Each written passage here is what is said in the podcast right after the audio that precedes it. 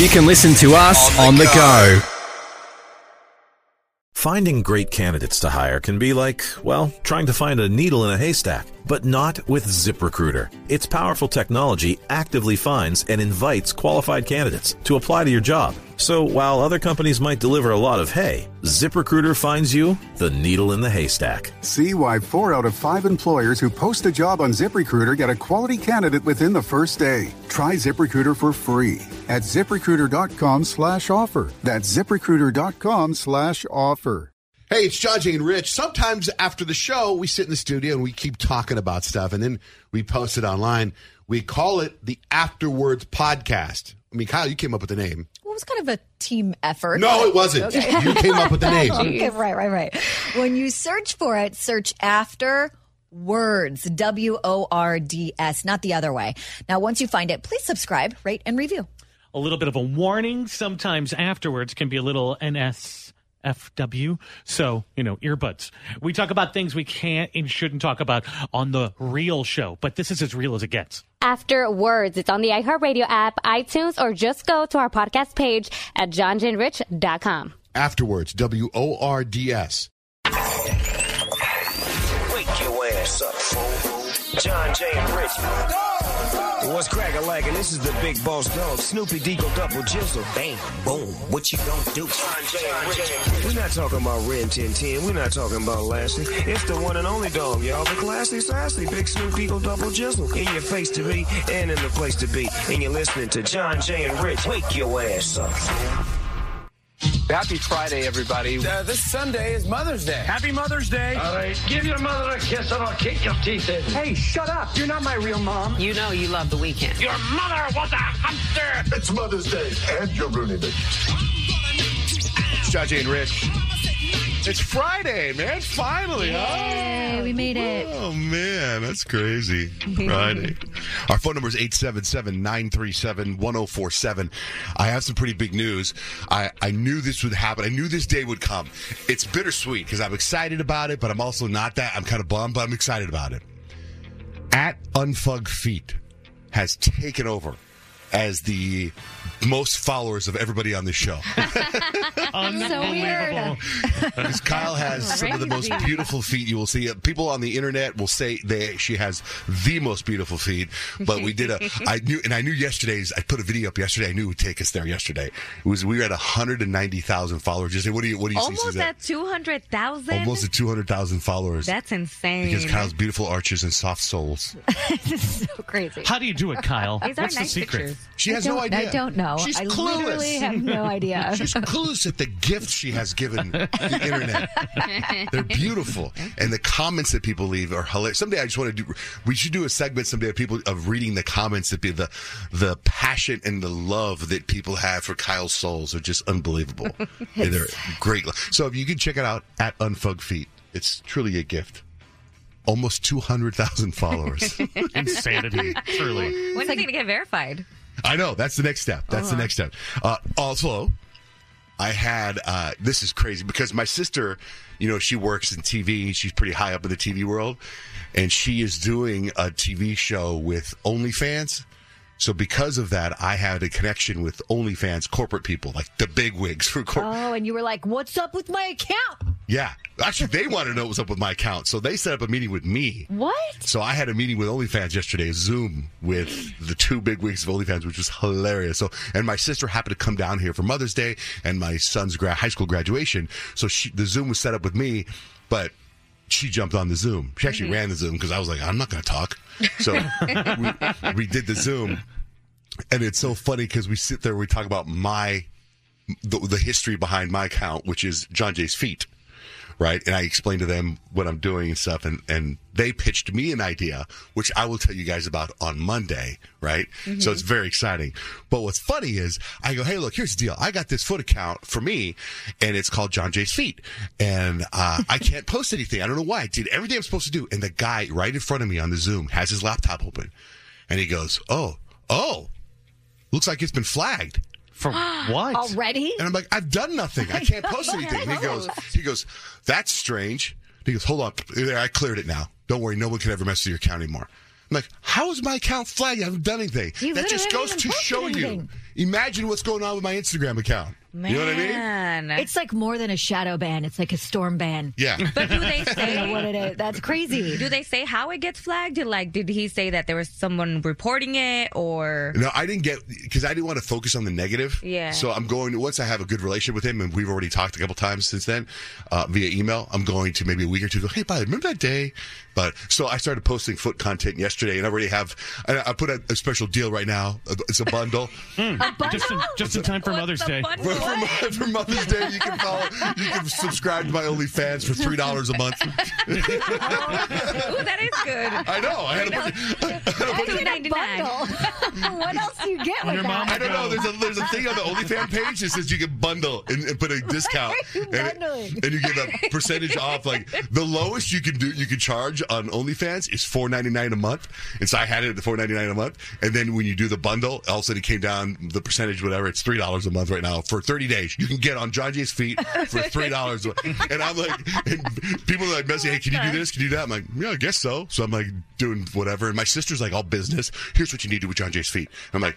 Chill out. so my son, supportive. my son was at uh, he was at this park yesterday, and he's doing these drills, right? And he's running around, he's hopping on one foot, hopping on one, and he's sprinting. And I got my, I'm on my OnlyFans, I'm like taking off my foot, my shoe, my so- massaging my foot, Foot in the park. and then I get all these messages. that was so great. You massaging your feet at the park while your son's working out. I'm like, thanks, man. Like I got like. That is like a different galaxy. It really is. That's a whole different realm of reality. And you're not like it's his. It's, was it Kemp? Kemp was working Yeah, out. Or yeah. Kemp's friends like, what is your dad doing? No, they were they're far away. They were far in the background. Oh, they did, to anybody else, anybody else, they, it, I make it look like, do I have a splinter in my foot? What's wrong? You know what I mean? Oh, I'm filming. Like no one knows that I'm like massaging, going, oh, it feels so good. For the mom that has everything. No, this is mostly for guys. I think I'm pretty sure my following is guys. Have you promoted it on your Snapchat? Because that's where you have your I all your followers. I Yeah. tried to do it on my Snapchat. I'm, I, I was so everything was so quick yesterday. I haven't been able to focus and really promote my OnlyFans, my foot OnlyFans. your whirlwind account. Wait till Monday. Something else going on on Monday. There's more. Is it, John Jay's booty. No, I'm just kidding. I'm just kidding. I'm just kidding. I'm You can't do that in the park. I'm just kidding. I mean, it could. I mean, just might get arrested. All right, I want to get into TV because I watched more Warrior yesterday, but I'm missing out on Selena because we were very obsessed with Selena. And Suzette came in all in Selena, Selena mode today. Selena t-shirt, Selena oh, lipstick. You look like little Selena today. so inspired by Selena's right now. You you watched it, right, Kyle? No. No, you didn't watch the first. I thought you watched the first season. I Why- watched the first season in one day. Oh, I can't wait for you to watch the second season. I don't want to overhype it too much, but it's way better than the first season. Because the first season was kind of setting everything up. You got to see how she grew up and everything. But in the second season, you see like she's already she's already famous and she's already doing everything like her boutique, music. They're offering her to go solo without her her band, so she can do an English record. So you you see more of like things that we didn't really like get to see in the movie with mm-hmm. J Lo. Like there's a part where Beyonce and her run into each other at the mall, and this is the scene. Who are you looking at? Who's that? Selena. Selena? Who's Selena? I said, who's Selena? I'm a singer. Be quiet. You're a singer too. Tell her. Oh, Hi. Hi. Beyonce knows. You better learn not to be afraid of people if you ever want to be famous too. Now come on. So that's her mom, Tina Knowles, talking to a younger Beyonce that sees Selena leaving the mall. And it's like, what? And we know that really happened. Well, Beyonce talks about it. Did actually meet Selena uh, in the Galleria Mall in Houston, but I didn't say much to, to Selena because I wasn't a celebrity and I just saw her and said hello and, and kept it moving. Definitely growing up in Texas, I heard her on the radio and I think listening to her album, even though I didn't know exactly what she was singing, it helped me in the studio with my pronunciation. That's crazy. Yes, mm-hmm. I know. That's Yeah. crazy. I mean, that interview was like from 2017, and they asked about, and now everyone's like putting the two together, connecting the dots. They're like, my mind is blown. But I'm glad that they put that in there because I feel like it like brought a little bit of hype to the show. And I was wondering if they reached out to Beyonce to see if that was okay. You know, like if they, because I, I mean, it's Beyonce. I feel like I would have to ask her for permission on Mhm. everything, the casting and everything. But I was so happy to see that because I love Beyonce and I love Selena. so I'm crying watching that scene. There's so many other scenes too that I'm not even, I'm not done. I have two episodes left and I'm already crying. So I can't even imagine how it's going to be at the end because we know, we know what happens. Did it Are there only Yolanda? two seasons? Yeah, well, yeah, because you know. Well, I didn't know how long they're going to draw it out. I don't know what I they've believe it's covered in two. either one of them. I believe it's too because in the the end of season one is when they start showing them hire Yolanda. Yeah. And then, and but the, I I watch a lot of interviews with her sister who produced the show, and they're like they're not going to try to not make it about her. No, yeah, Yeah. the the the second season, the, killer. the first, the the beginning of the second season, it has nothing to do with her at all. And then I'm at the point where she's kind of coming, she's coming in. Because you can't not leave her in it because she runs the boutique, she runs the fan, the whole fan site and Mhm. everything. Yeah. Yeah. All right. So real quick, Instagram account at Unfug Feet, OnlyFans, John Jay's feet. All about the feet. Beyonce is on. Uh, there's a storyline with Beyonce on Selena, which is on Netflix. John Jay and Rich. Hey Atlanta, with summer around the corner, there's no time to wait for your healthy, pest-free lawn with TruGreen, America's number one lawn care company. TruGreen's science-based approach and local expertise will give your lawn the year-round care it needs to be thick and weed-free. Go to trugreen.com slash radio and save 50% on your first service. Just call 877-415-5296 or go to trugreen.com slash radio today and get a lawn to be proud of. Whatever you're funny, Peacock's got it exclusively. Stream classic sitcoms like The Office, Parks and Recreation, and Two and a Half Men. Plus, catch Peacock original comedies like AP Bio and Saved by the Bell. For all your exclusive comedy faves, go to peacocktv.com and get started. That number again is 877 937 1047. John, Jay, and Rich. All right, it's time to shoot your shot. Carrie is going to join us, and there's somebody in her life she wants to take a chance. She wants to use our show. So, good morning, Carrie. How are you? Oh, good morning. Hi. Oh, gosh, I love you guys. This is so great. Thank you. So, what we do with Shoot Your Shot is we're going to let you take over our radio show. We're going to give you 60 seconds to pitch somebody. We'll get them on the air, and we'll let you pitch them a concept, an idea, or something. Um, who is it, by the way, that we're going to be shooting our shot with? Uh, well, we're going to be calling my oldest son Austin, and oh boy, I hope I hope we can pull this off. We're, we're calling him for what? What What are you trying to get from him? oh, oh, okay. Well, you, hey, you're a good. I'm sure you're a very good son, and you know that Mother's Day is is coming up this Sunday, right? Mm-hmm. Okay. Well, I have three kids. They're fantastic. Um, my oldest two are boys, and I also have a girl, and I love them to pieces. And they go crazy for these holidays and stuff, and they really, really, really love Mother's Day for whatever reason. I don't even know. Um, their dad and I got divorced when they were younger, and now they just they just love to spoil me on Mother's Day because they finally have some appreciation for what it was like for me being a single mom. So, I mean, I cannot complain about them. I'm so grateful for them and their love. And they always want to plan these big activities for Mother's Day. And this year, just because of the craziness of the year and, and just how it's been, I'd really, really, really like to stay home this year. Oh, so you want to basically say whatever plans you have, please cancel them or change them so that you can just be home? I no, I mean I'd love to see them, of course, but I mean I just don't. I just don't have the umph. I, I don't know what you know. I, for whatever reason, I just feel like the perfect look. It's my day, right? I do what I want to do. But last year we went on a scavenger hunt in the neighborhood. Um, that was fun. My neighbors still talk about it sometimes. Um, and last no year before that we went on a hike. It was all uphill. It was really hard. How could me. it all be uphill? You had to come down at some point. it's exhausting. they chop her down. You're, you're right. Most of it was uphill. I did not have the best shoes. Um, it's just, you know, it- hey, their hearts are in the right place. Don't get me wrong. I just, oh, and then we always go to brunch. We always go to some fabulous brunch and eat way too much. And then you know, spend the rest of the day full and exhausted.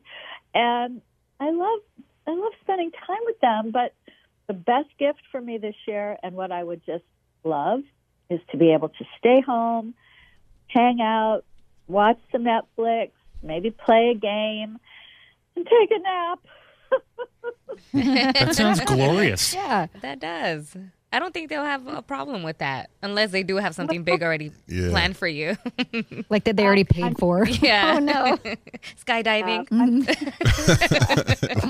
It's like if you hear, you're mm-hmm. almost afraid when she calls him. Well, mom, sorry, but we got blah blah blah blah blah planned, and she's like, you get this anxiety. Like for me, as an introvert and someone who doesn't want to do a lot of stuff, mm-hmm. mm-hmm. knowing that somebody that you're connected to has all these plans for you is like, oh, right. And then you It's almost awful. like we want to give you the Mother's Day gift. Carrie, well, we're going to come in and swoop you away Saturday night and Yeah. take you away to an here. undisclosed location to to massages and Netflix, and we won't tell your family where you are until Monday morning, so you can miss all their activities.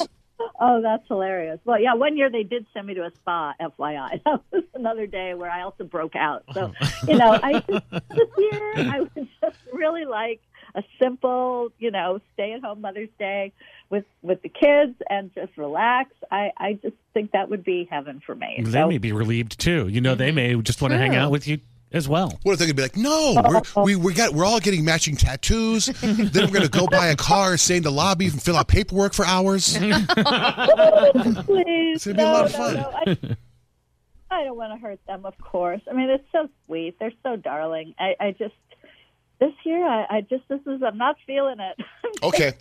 So we're gonna get your oldest son, Austin, on the line. He's the leader of of your kids. He's the one that makes all the decisions. Like he's he's he can handle it all, right? He speaks for everyone. Sure. Yeah, he does. He does this. He makes the plans, and they all just hop to it. Yeah. What if he's like, but I've got a date set up. I'm I'm reconnecting you and Dad.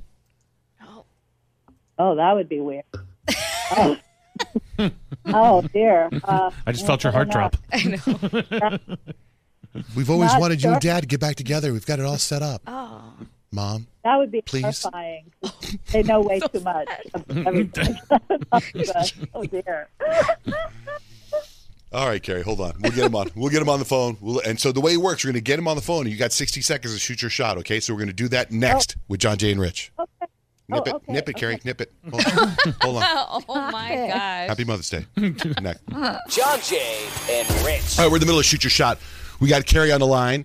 Uh, she's a mom, and Mother's Day is Sunday. And here's her situation, which probably a lot of moms can relate to.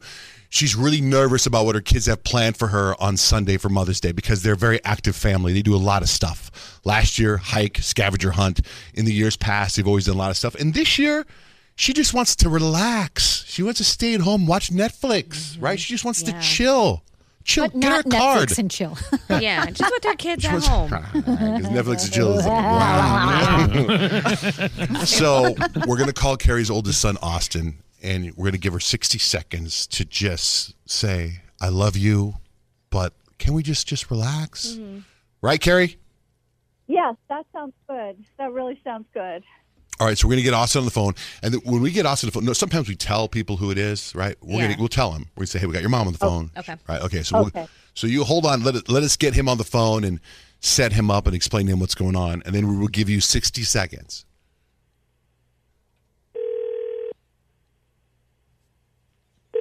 Austin. No, Jay. Hello. Hello, is Austin available? Oh yeah, this is he.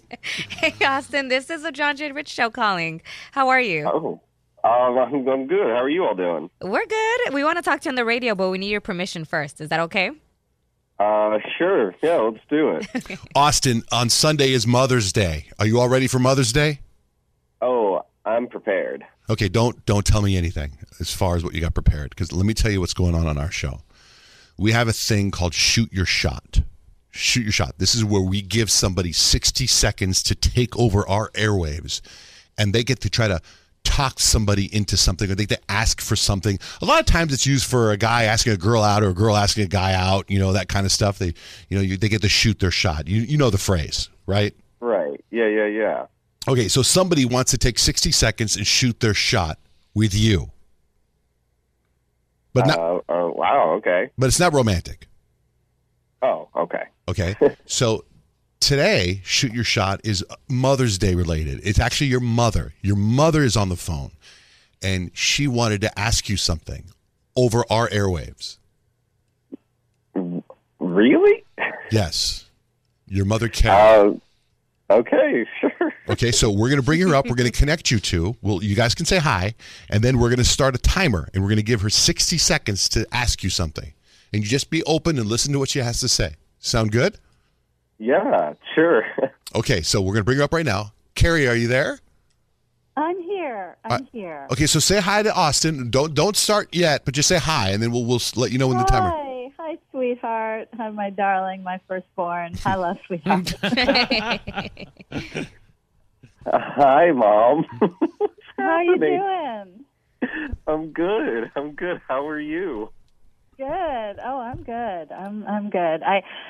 Uh, Don't no no I- don't start yet. Hold on. Okay, you ready? Uh, We're, ready for the timer. Are you ready, Carrie? okay. Oh, oh, oh, God. Okay. Okay. Okay. I got to be fast. Oh, No, boy. you don't have you have you have 60 seconds. It's quite a long time actually. So Oh, okay. so hold on. Here we go. We'll start the timer, and you've got 60 seconds to shoot your shot with your son Austin. Here we go. Carrie, shoot your shot.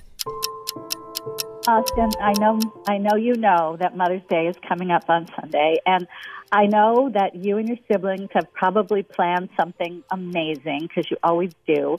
And I just have to start off telling you this that, well, you know, I love you guys so much, and and I I couldn't have better children. You're all just amazing. You make me so proud. You guys are just so thoughtful and caring and giving and the reason I'm doing shoot my shot is because I really I need to tell you something.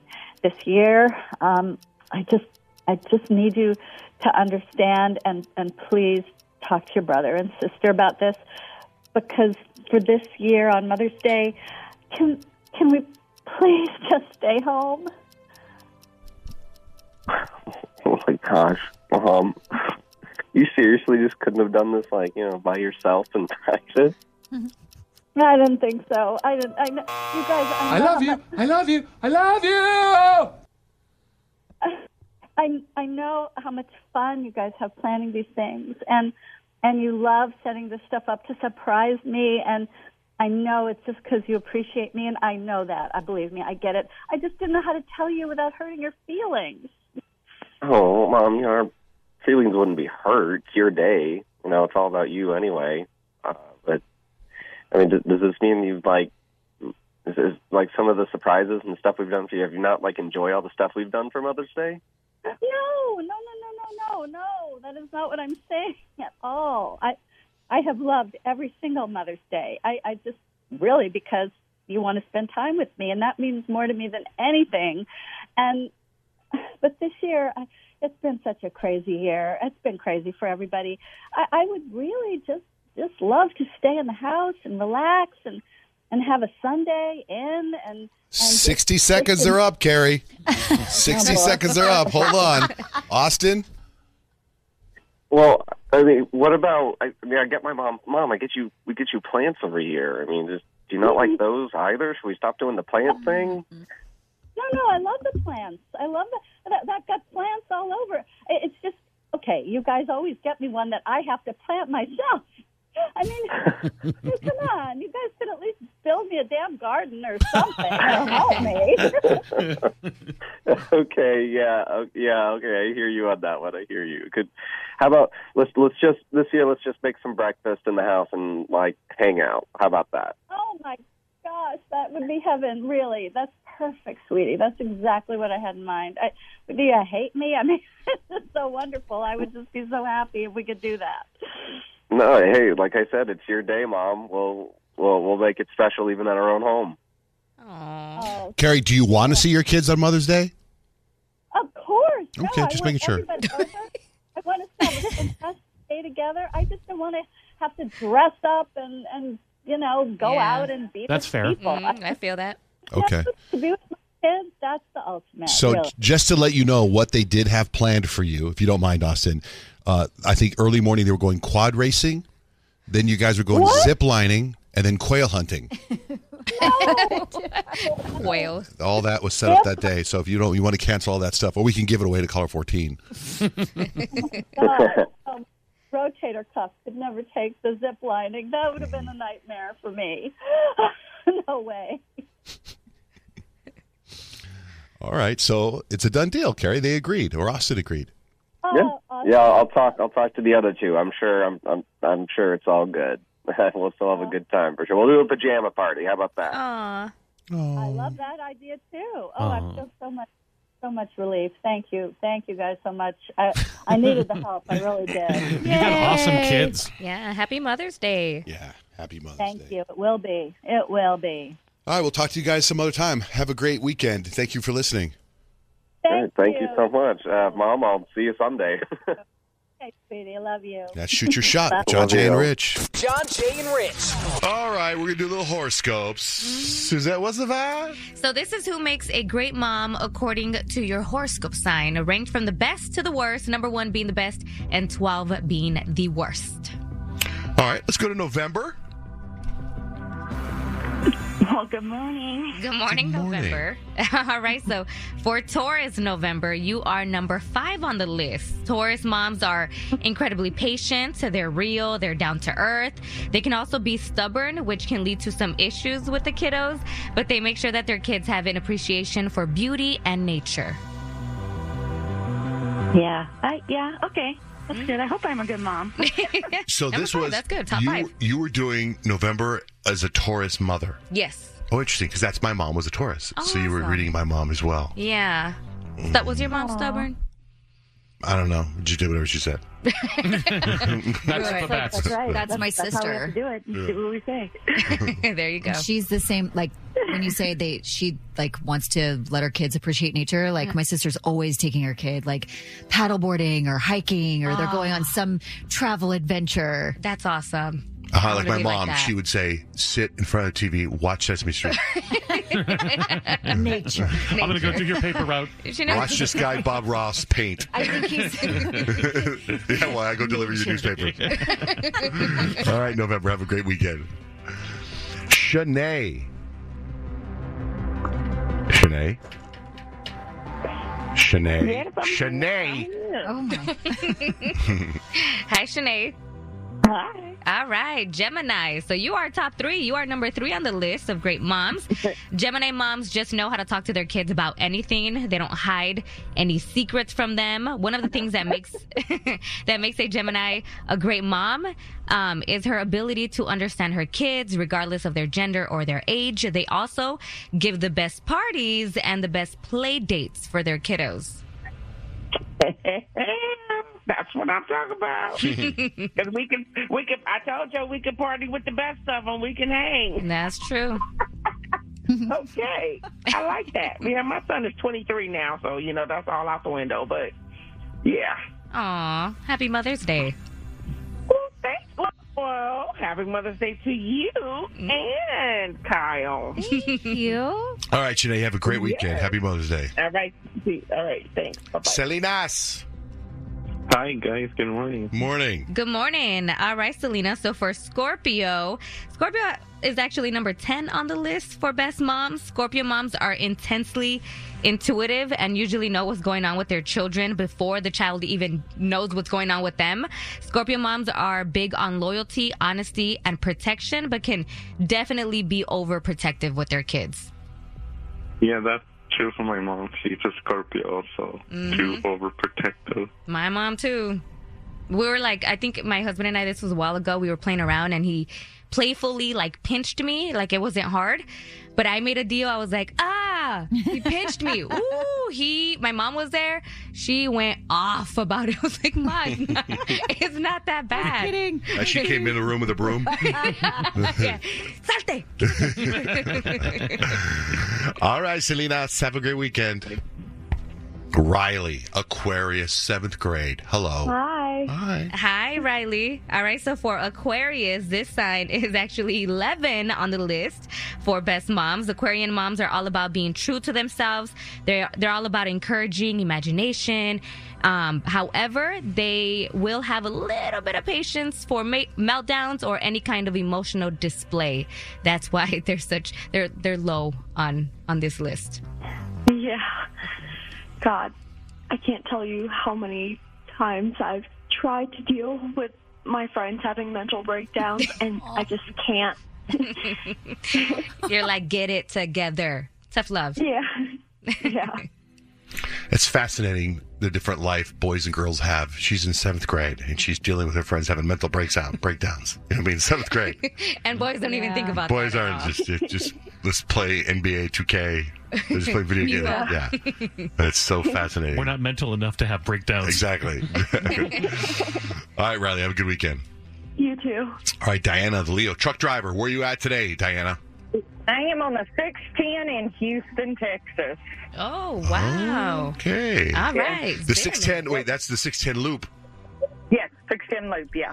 Oh. Yeah. we got to come home. We're actually, we came home for a few days. We bought a new boat and we're moving into it, so. But you're going to live on a boat and a truck. You are a rock star. yeah, well, we were actually living on a boat before. Now we've bought a new boat, so we're actually moving from one to another. So yes, I'm actually we go from a boat to a truck. So yeah, Did you hear what she said? She goes, "You are." So what? What? Where are you again?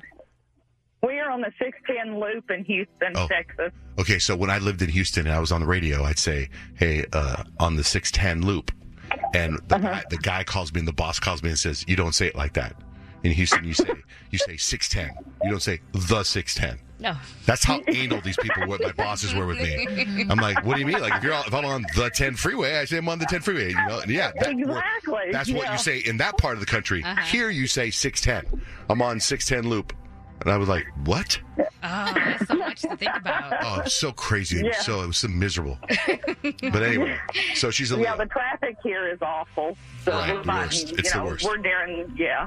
Okay, well, these are, this is like the best moms and the worst moms. One being the best, 12 being the worst. And for Leos, you are number 12 on the oh. list. Of course, she's never home. Uh, well, she's got a boat. She can't be that bad. She got a boat. Oh. Of course, I don't agree with you, but my my daughter probably. The oh. daughter, what's her name? it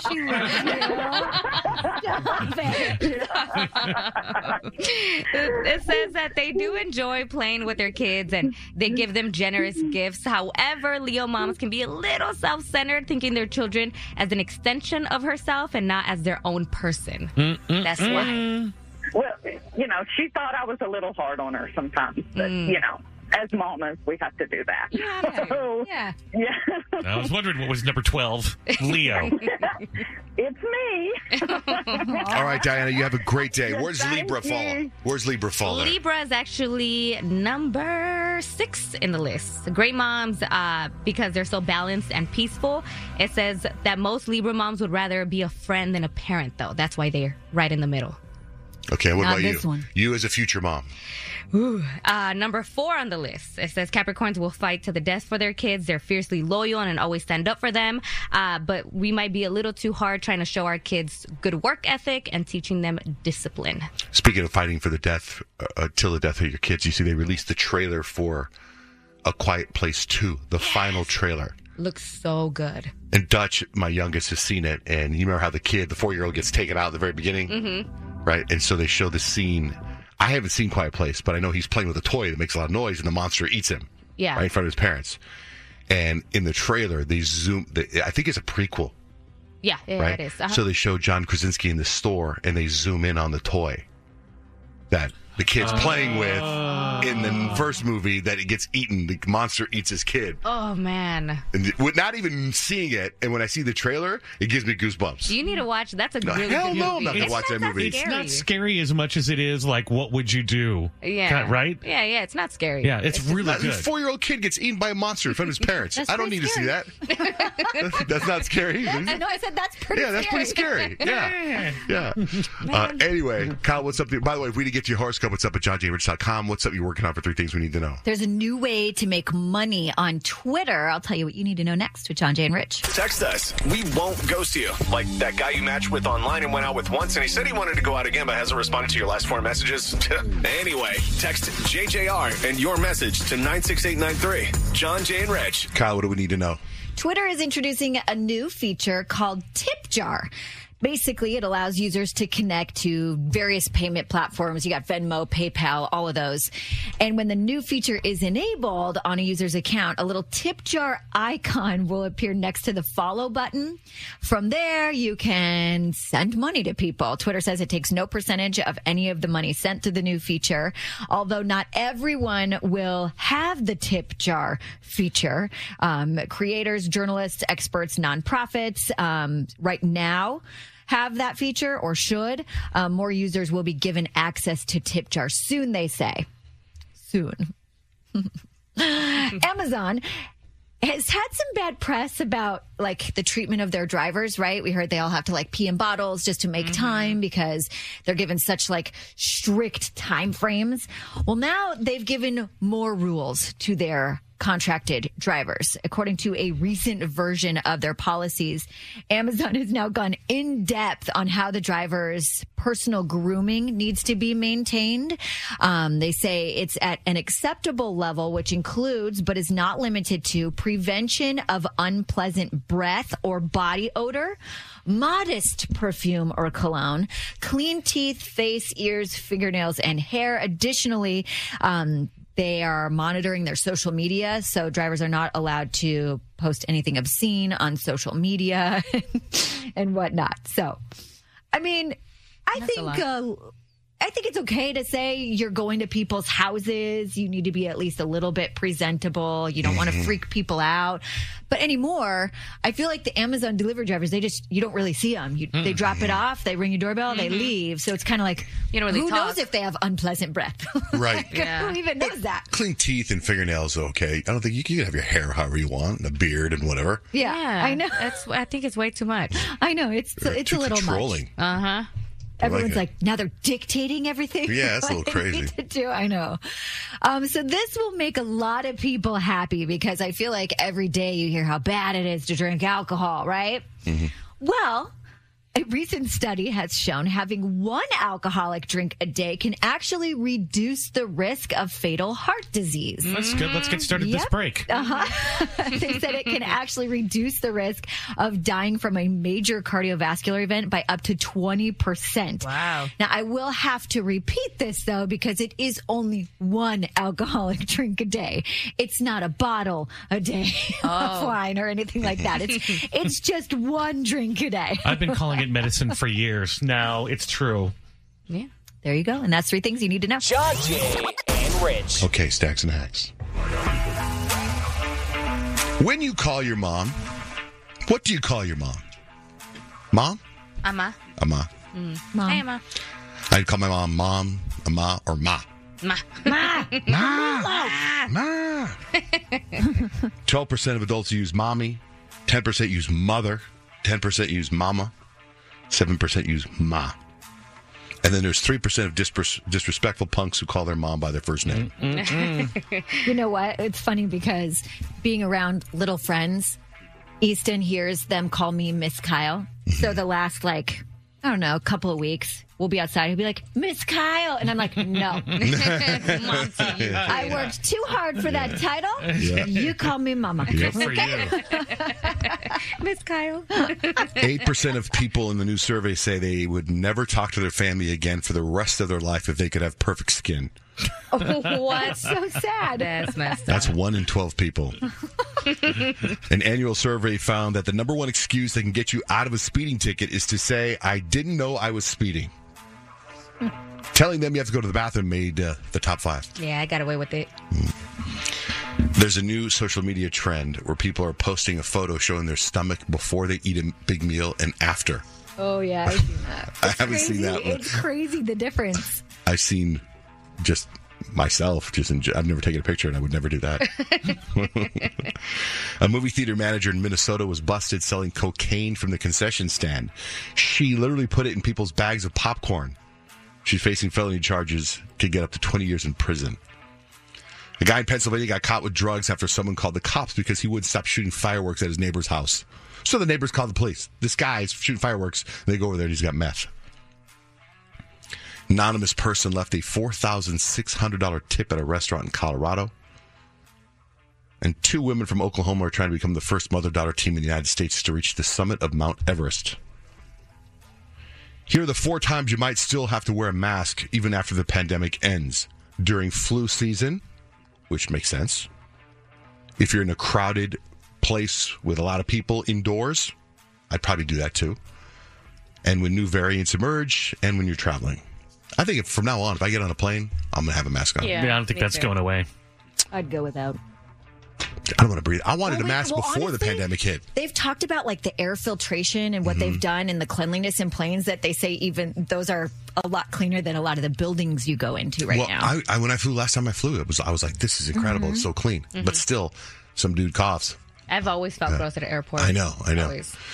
Regular people are revealing why they got blocked by celebrities on social media. Like a person who got blocked by Dr. Phil for saying they wanted to run their teeth through his mustache. That's so bizarre. what the heck?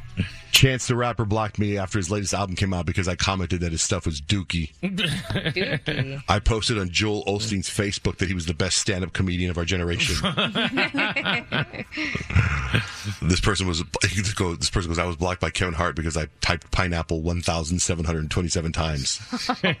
That's just annoying. Michael B Jordan says his worst audition was for The Force Awakens. That'd be cool. I didn't know he was on that. Oh. Camila Cabello's Cinderella. It's, I guess it's a movie. I didn't know she was making a movie, but it's skipping theaters, going right to Amazon. They've been teasing that for a long, I have been. time. Mm-hmm. Is it musical? It's going to be, I hope, if she's in it. It better be. I think so. Yeah. Steven Seagal, the actor Steven Seagal, he tops Rolling Stone's list of the worst Saturday Night Live hosts of all time. The others on that list are Frank Zappa, Justin Bieber, Paris Hilton, and Chevy Chase. Oh my gosh. Justin Bieber it was in 2013. He hosted. They said that he had such a huge entourage that they couldn't get to him to go over ideas and stuff. Did you see any of the previews for Elon Musk on SNL this I did. weekend? I did. Like just judging by those, I'm not sure it's going to be that great. No. Is it the one where he's got the mask on? He's like, Hi, I'm Elon Musk, and I'm hosting SNL this week with musical guest Miley Cyrus. And I'm a wild card, so there's no telling what I might do. Same here. Rules, no thanks. But it's also the Mother's Day show, so your moms aren't going to be here. Forget what I said. Fine, we'll be good-ish. Oh, dear. he, he may, be, may be able to shoot a rocket into space, but Oh, dear. Uh, reading those cue cards. What do you got for life hacks, Rich? Oh, so I am taking care of those of us who have not prepared for Mother's Day, and you need something that cannot, you don't need to ship it because now it's too late to ship things. Mm-hmm. Mhm. So um, experts say a great hack is Cameo because your mom doesn't know about Cameo yet. So there's a ton of older celebrities that your parents will love.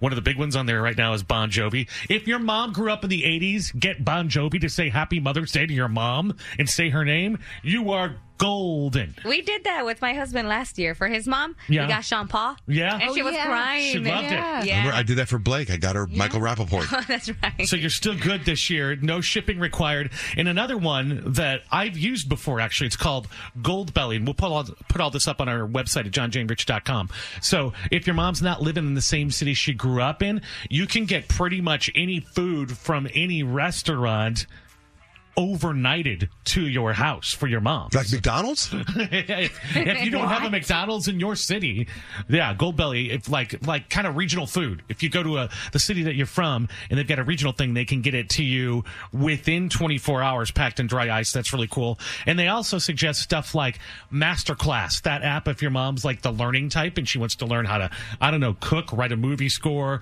uh, learn how to act, uh, you know, plant a garden. The Masterclass thing is a great app to get to. But all these are up at johnjayandrich.com. John, Jay, and Rich. What do you got, Kyle? What's going on in the entertainment world? Okay, so this may be an eye roll to some, but she explains herself. Kendall Jenner opened up about having some pretty crazy anxiety. I've had times where I feel like I need to be rushed to the hospital because I'm I think that like my heart's failing and I can't breathe and I need like someone to like help me. Sometimes I think I'm dying. Sometimes parts of my body will go numb. It can be really intense and scary. There is going to be those people that say like, "Oh, okay, what if she have to worry about? What does she have to be anxious about? And I'll, I'll never sit here and say that I'm not fortunate. I know I live a very privileged lifestyle. I'm still a human being at the end of the day, and no matter what someone has or doesn't have, it doesn't mean that they don't have real life feelings and emotions. True, very mm-hmm. true. We know her sister Khloe Kardashian has lots of anxiety right now, especially because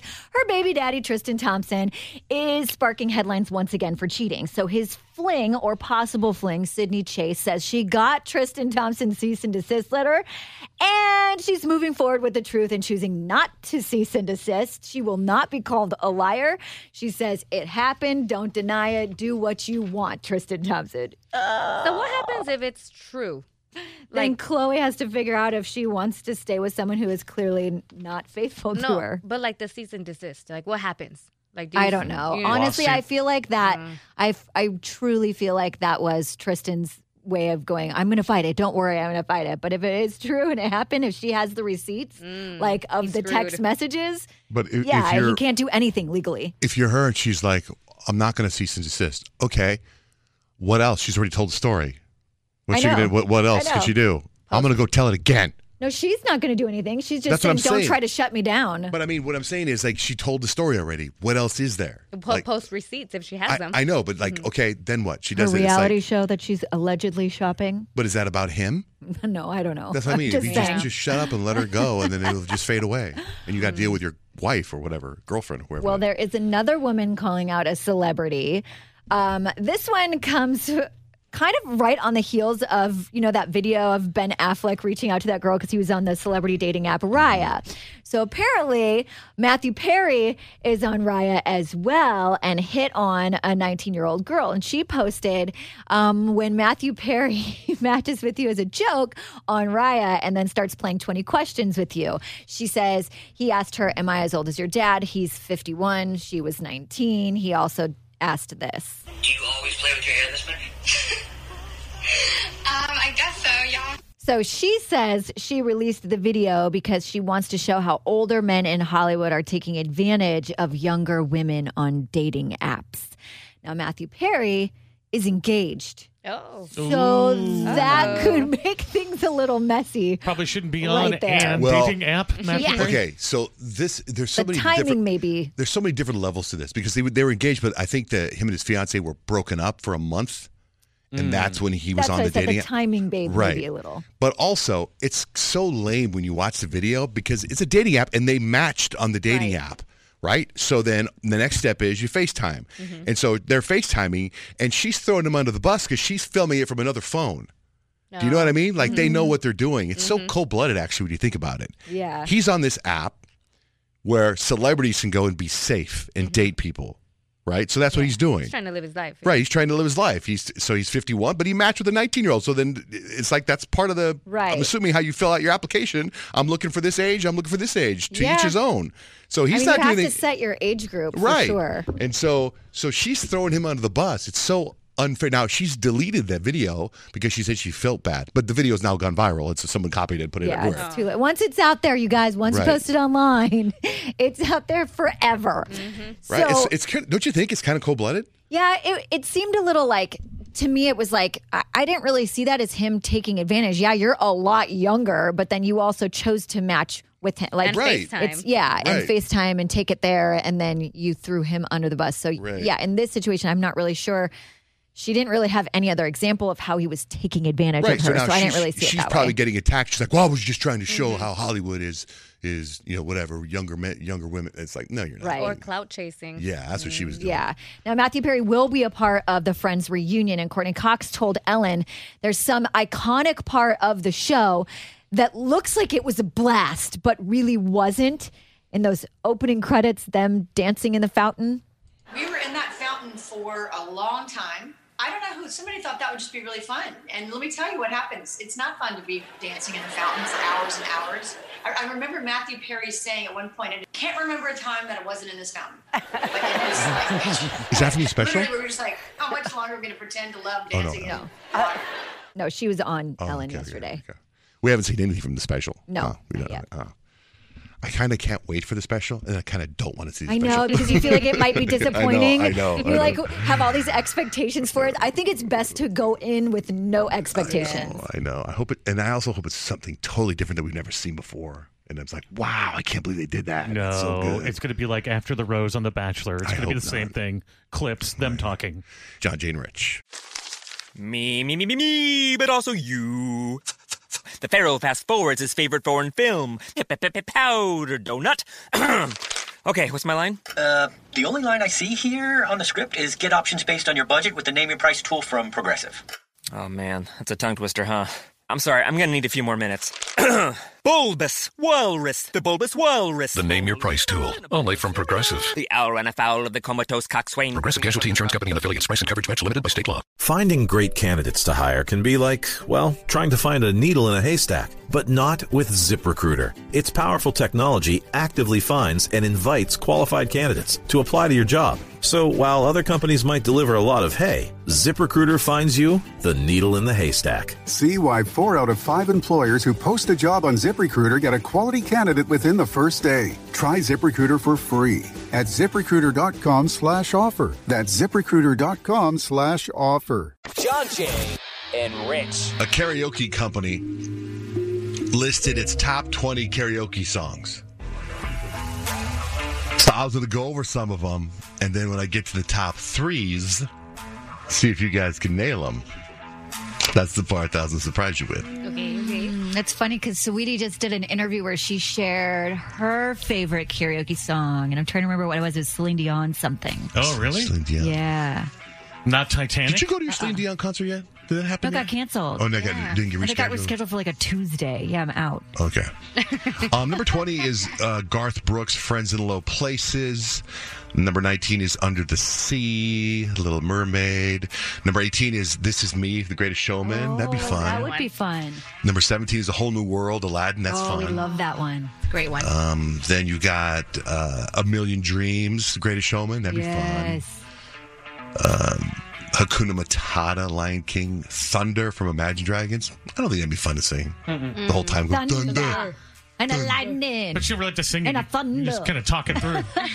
Watermelon Sugar is number 11. Then you've got Sweet Caroline. And then you've got uh, How Far I'll Go, Moana. Oh, I love that though. Party in the USA, Miley Cyrus. Uh-huh. Roar, Katy Perry. Yep.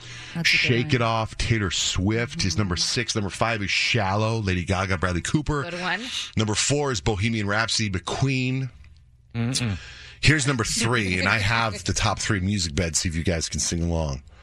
Number three is Old Town Road, Lil Nas X. Ready, Rich? Take it. I'm gonna- Well, I know you got to hear the music bed. Jesus, you ever done karaoke before? yes, but Billy Ray oh, starts it right away. Oh my God.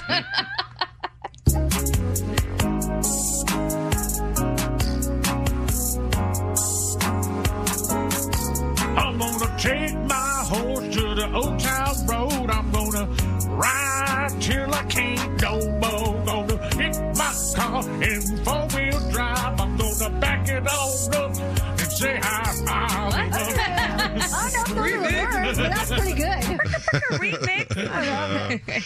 I wouldn't know. The, I wouldn't even be past the first one. Number two, best karaoke song according to this place. Suzette, this is for you. No. Number two is Dance Monkey, Tones and I. Oh, that's hard. How does that even go? It Goes, ooh, I see you, see you, see you every time. Oh, I see you, see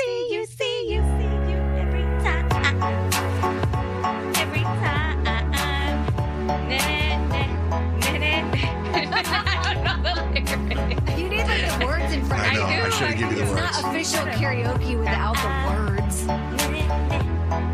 Wait, wait, wait, wait, wait, wait.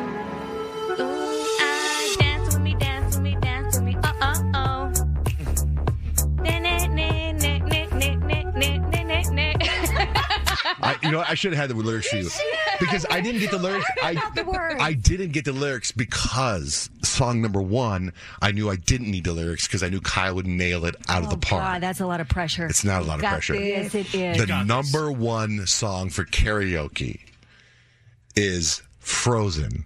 Oh, yeah. Let it go. Let it go. Oh my god, now I'm, my mind is blank. Why does that happen? Why? And What's you the know- opening line? Don't let them in. Oh, don't yeah, let yeah, them yeah, yeah. see. Be the good girl This- you always have to be. See? So here we go. it starts right here. Let them in, don't let them see. Be the good girl you always have to be. Conceal, don't feel, don't let them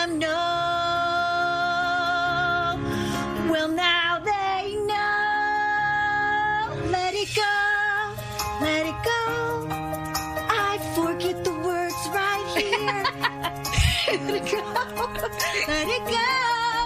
Turn away and sound the door.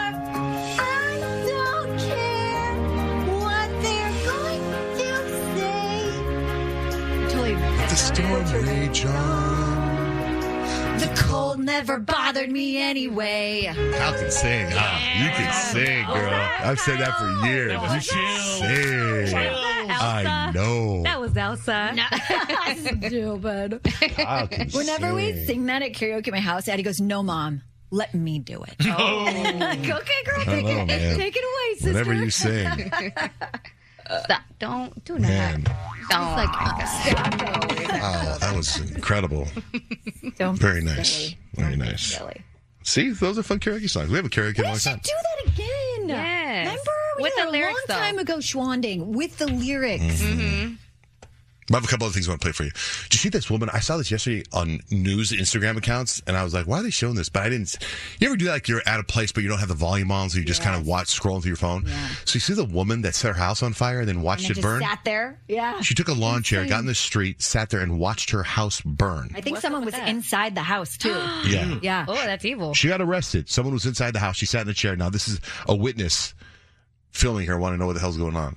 Oh my god. I actually can't believe this. And she's sitting there just chilling, watching the house go up in flames. People say we should have like went over there when we seen the flames, but I'm not messing with that lady. What if she tries to kill me? Get out of the house! It's on fire!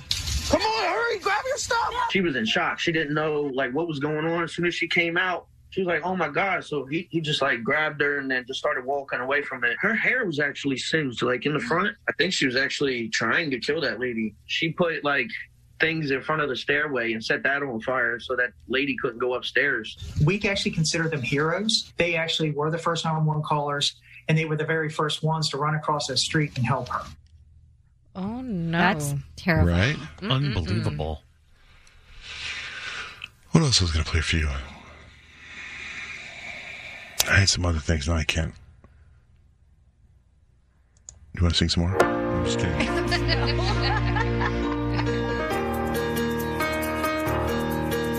No, looking for something.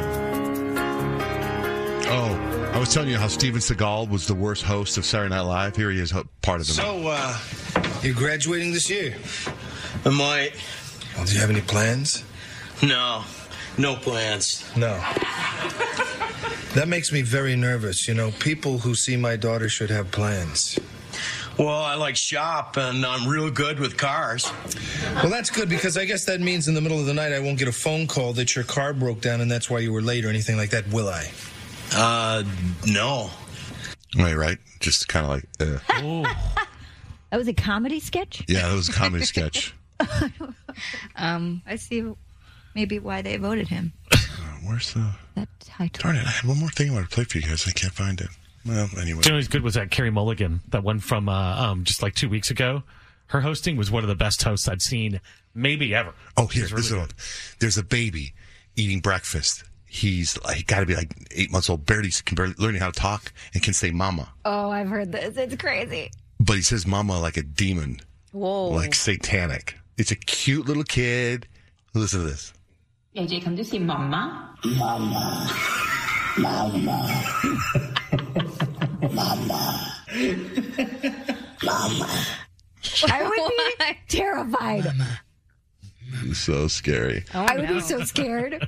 That kid doesn't talk like that though, right? Like No. he's doing He that on doesn't purpose. No, he's just sitting like "mama, mama."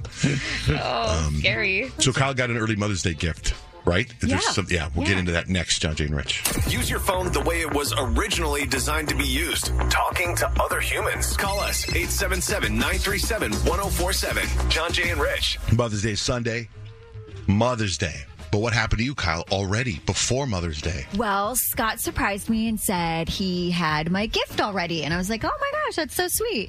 He's like, we're going to do a staycation. And the place we're staying at, it has this really awesome, like, pool slash water area. Like, the kids are to have a blast. And, like, I'm like, okay, that sounds fun. And then in the back of my head, I'm going like, I really don't want to be in a swimsuit right now. Like, hands down, not ready for that. Not ready for that season. not, not prepared. Doesn't sound great. And I don't really like swimming anyway. So not really the selling point for me, but the kids will have fun and it's always good to like watch them have fun. And so we're talking about it last night and I'm like, so what do you have like any other plans for like during the day other than just like chilling by the pool? And he's like, no, I think we'll just like relax. We'll just have it be a relaxing weekend, which does sound great. But I'm like, the pool. You know, I just made like an off comment. I'm like, mm-hmm. oh, not looking forward to that. And he's like, well, you could like stay home if you want. And I'm like, and you'll take the kids? he goes, yeah, I mean, that would be weird, but yeah. And I'm like, oh, that's actually appealing. I start going down the road of like, what if I did send them away for the weekend? like I always say, I would really like some alone time. That would be fantastic. But I let myself go there, and I'm like, would I really enjoy that, or would I be kind of sad that I'm like missing out on these memories? I'm like, I don't know. I'll get back to you. I'll think about it. I think when it comes down to it, I would feel like I was missing out. Like I wouldn't want to miss out on those like you know memories of like family time. But at the same time, it was very very tempting. Oh yeah, I mean, think of all like you'll sleep. leave. Like you guys will just go. You're gonna take Daisy. Like I will have no one to take care of. I can sleep all I want. Watch like, this is- shows. yeah, it sounds like whatever you want. but then I can't. I can't let him go without me. So I'm not going to. But I was. I mean, really. I don't know. I might still send him away. It's, it's, it's tough one because you think they're going to have memories without you. So, where can they go where you don't care? Send them somewhere we don't want to go. the pool's Where they don't pretty have strong. fun. Exactly. Somewhere like, Yeah. I don't care if you guys go there. Oh. That's yeah, what, you know yeah, what I mean? Mm-hmm. right. Mm-hmm. But it's not. But now I can't because I'll, I'll total. I'll have FOMO. Mm-hmm. All right, we're going to play a special edition of our real or fake game in honor of Mother's Day. John Jay and Rich. John Jay and Rich. All right, we're going to play a game for Mother's Day. New guy Nick in the studio. Cassie's our contestant. And Cassie's a mom and in the car with her daughter right now. Is that right, Cassie? Hi, yeah, it's uh, little Savannah here. Gonna say hi. Savannah. All right, Nick is the host. Nick, how do we play this game? Hi, guys. This one's called Real or Fake, and it's the Mother's Day edition. Okay. how do we- Moms in, in, in, in entertainment. Some of these moms are real. They're either like actual moms or TV moms or movie moms. Got it. Some of them are real. Some of them are ones I just made up. If you get it right, you're going to hear what, Rich?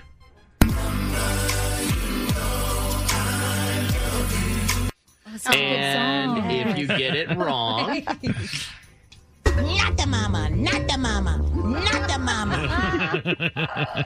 Easy enough? Yes. Yeah. Okay, we're going to go around the room and we're going to start with sports guy on the show, John Jay. Van Ness. Hmm? John Jay. Gail Brady. She's the mother of the GOAT.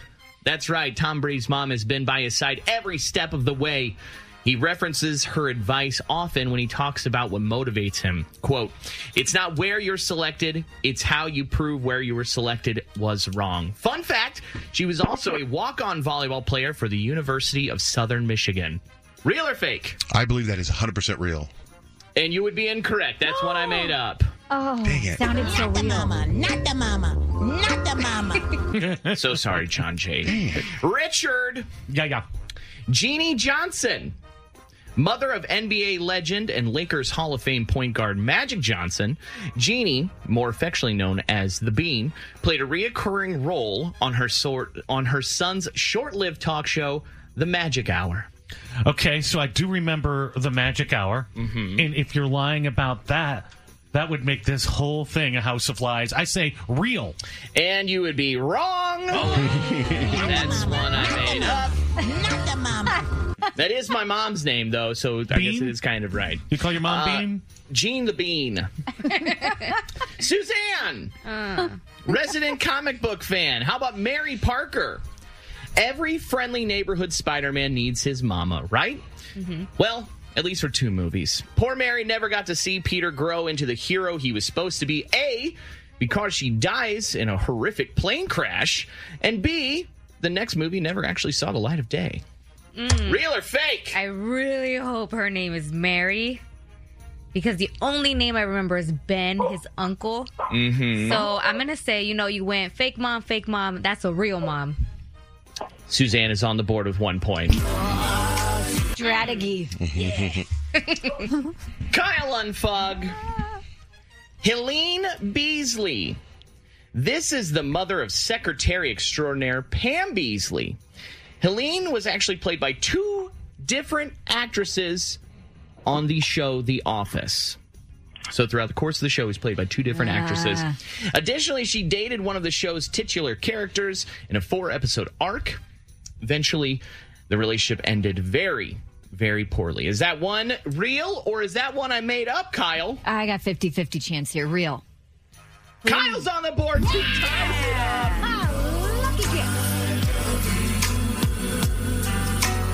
it. Cassie.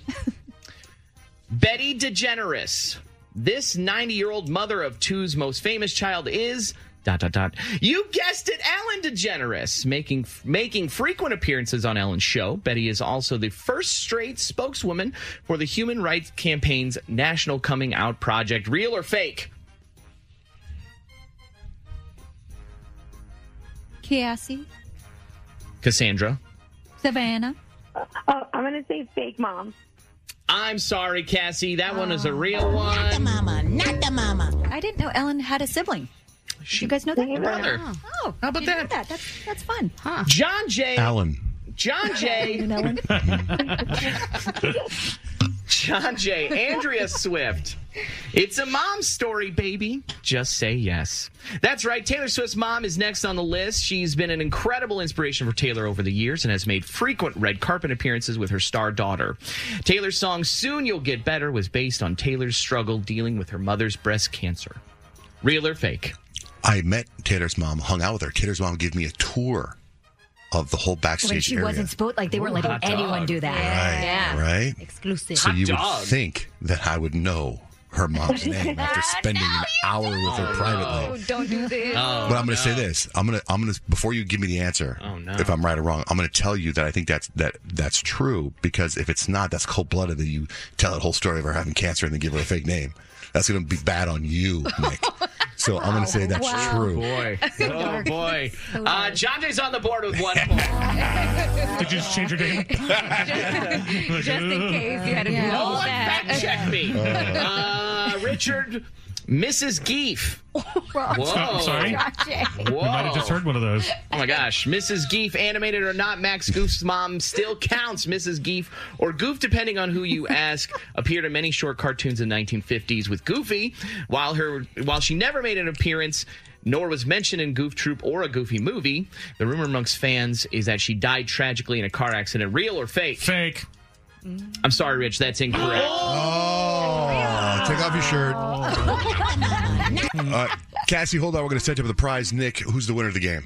Uh, we have a three-way tie, so I'm going to choose Cassie. All right, Cassie. Thank you for listening to John Jay and Rich on iHeartRadio. For more, go to johnjayandrich.com.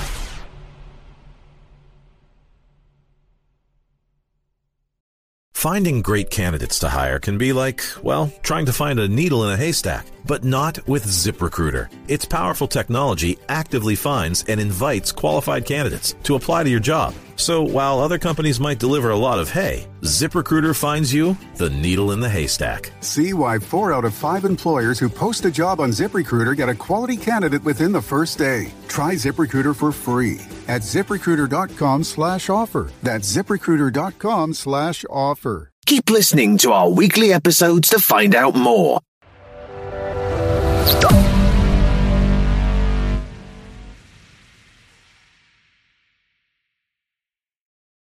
Wouldn't it be great if there were a pocket sized guide that could help you sleep, focus, act, or be better? Well, there is. And if you have 10 minutes, Headspace can change your life. I know because it's definitely helped me too.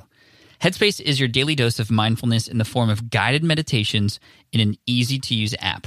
Headspace is the only meditation app advancing the field of mindfulness and meditation through clinically validated research. So, whatever the situation, Headspace can really help you feel better. If you're overwhelmed, Headspace has three minute SOS meditations for you. Need some help falling asleep?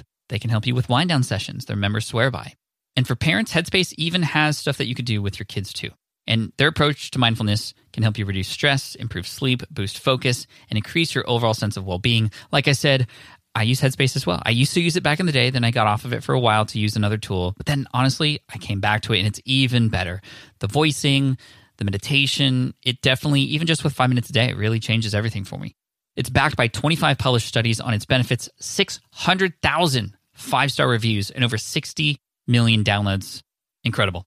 So you deserve to feel happier, and Headspace is meditation made simple. So go to headspace.com slash SPI. That's headspace.com slash SPI for a free one month trial with access to Headspace's full library of meditations for every situation.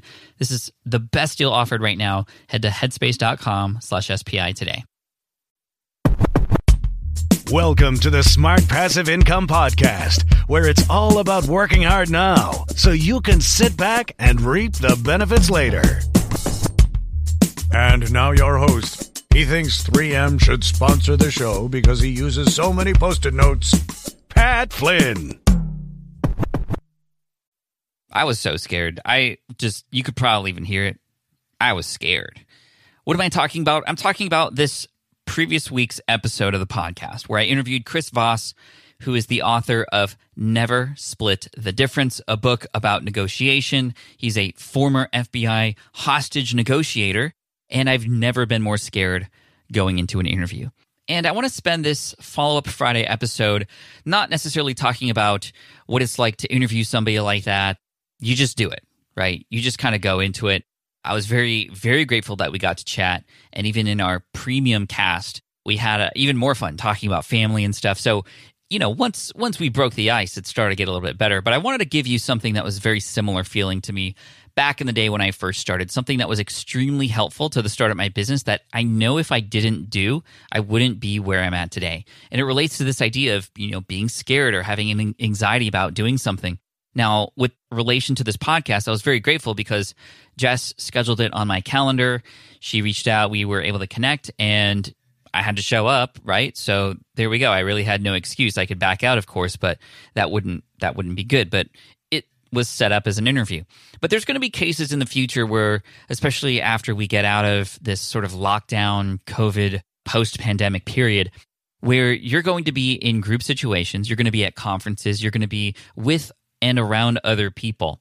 And I'll tell you, I've been around a few people as we've been coming out of this. I mean, just close groups, people we trust and whatnot. And even I'm still having trouble remembering what it's like to, I don't know, talk to other people in a group. It's really weird. You kind of fall out of it.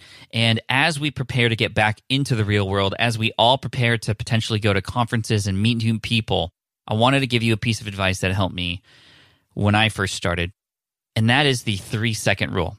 What is the three second rule and when is it applied? Well, let's talk about that first. This is applied when you are in a place and you see somebody that you want to meet.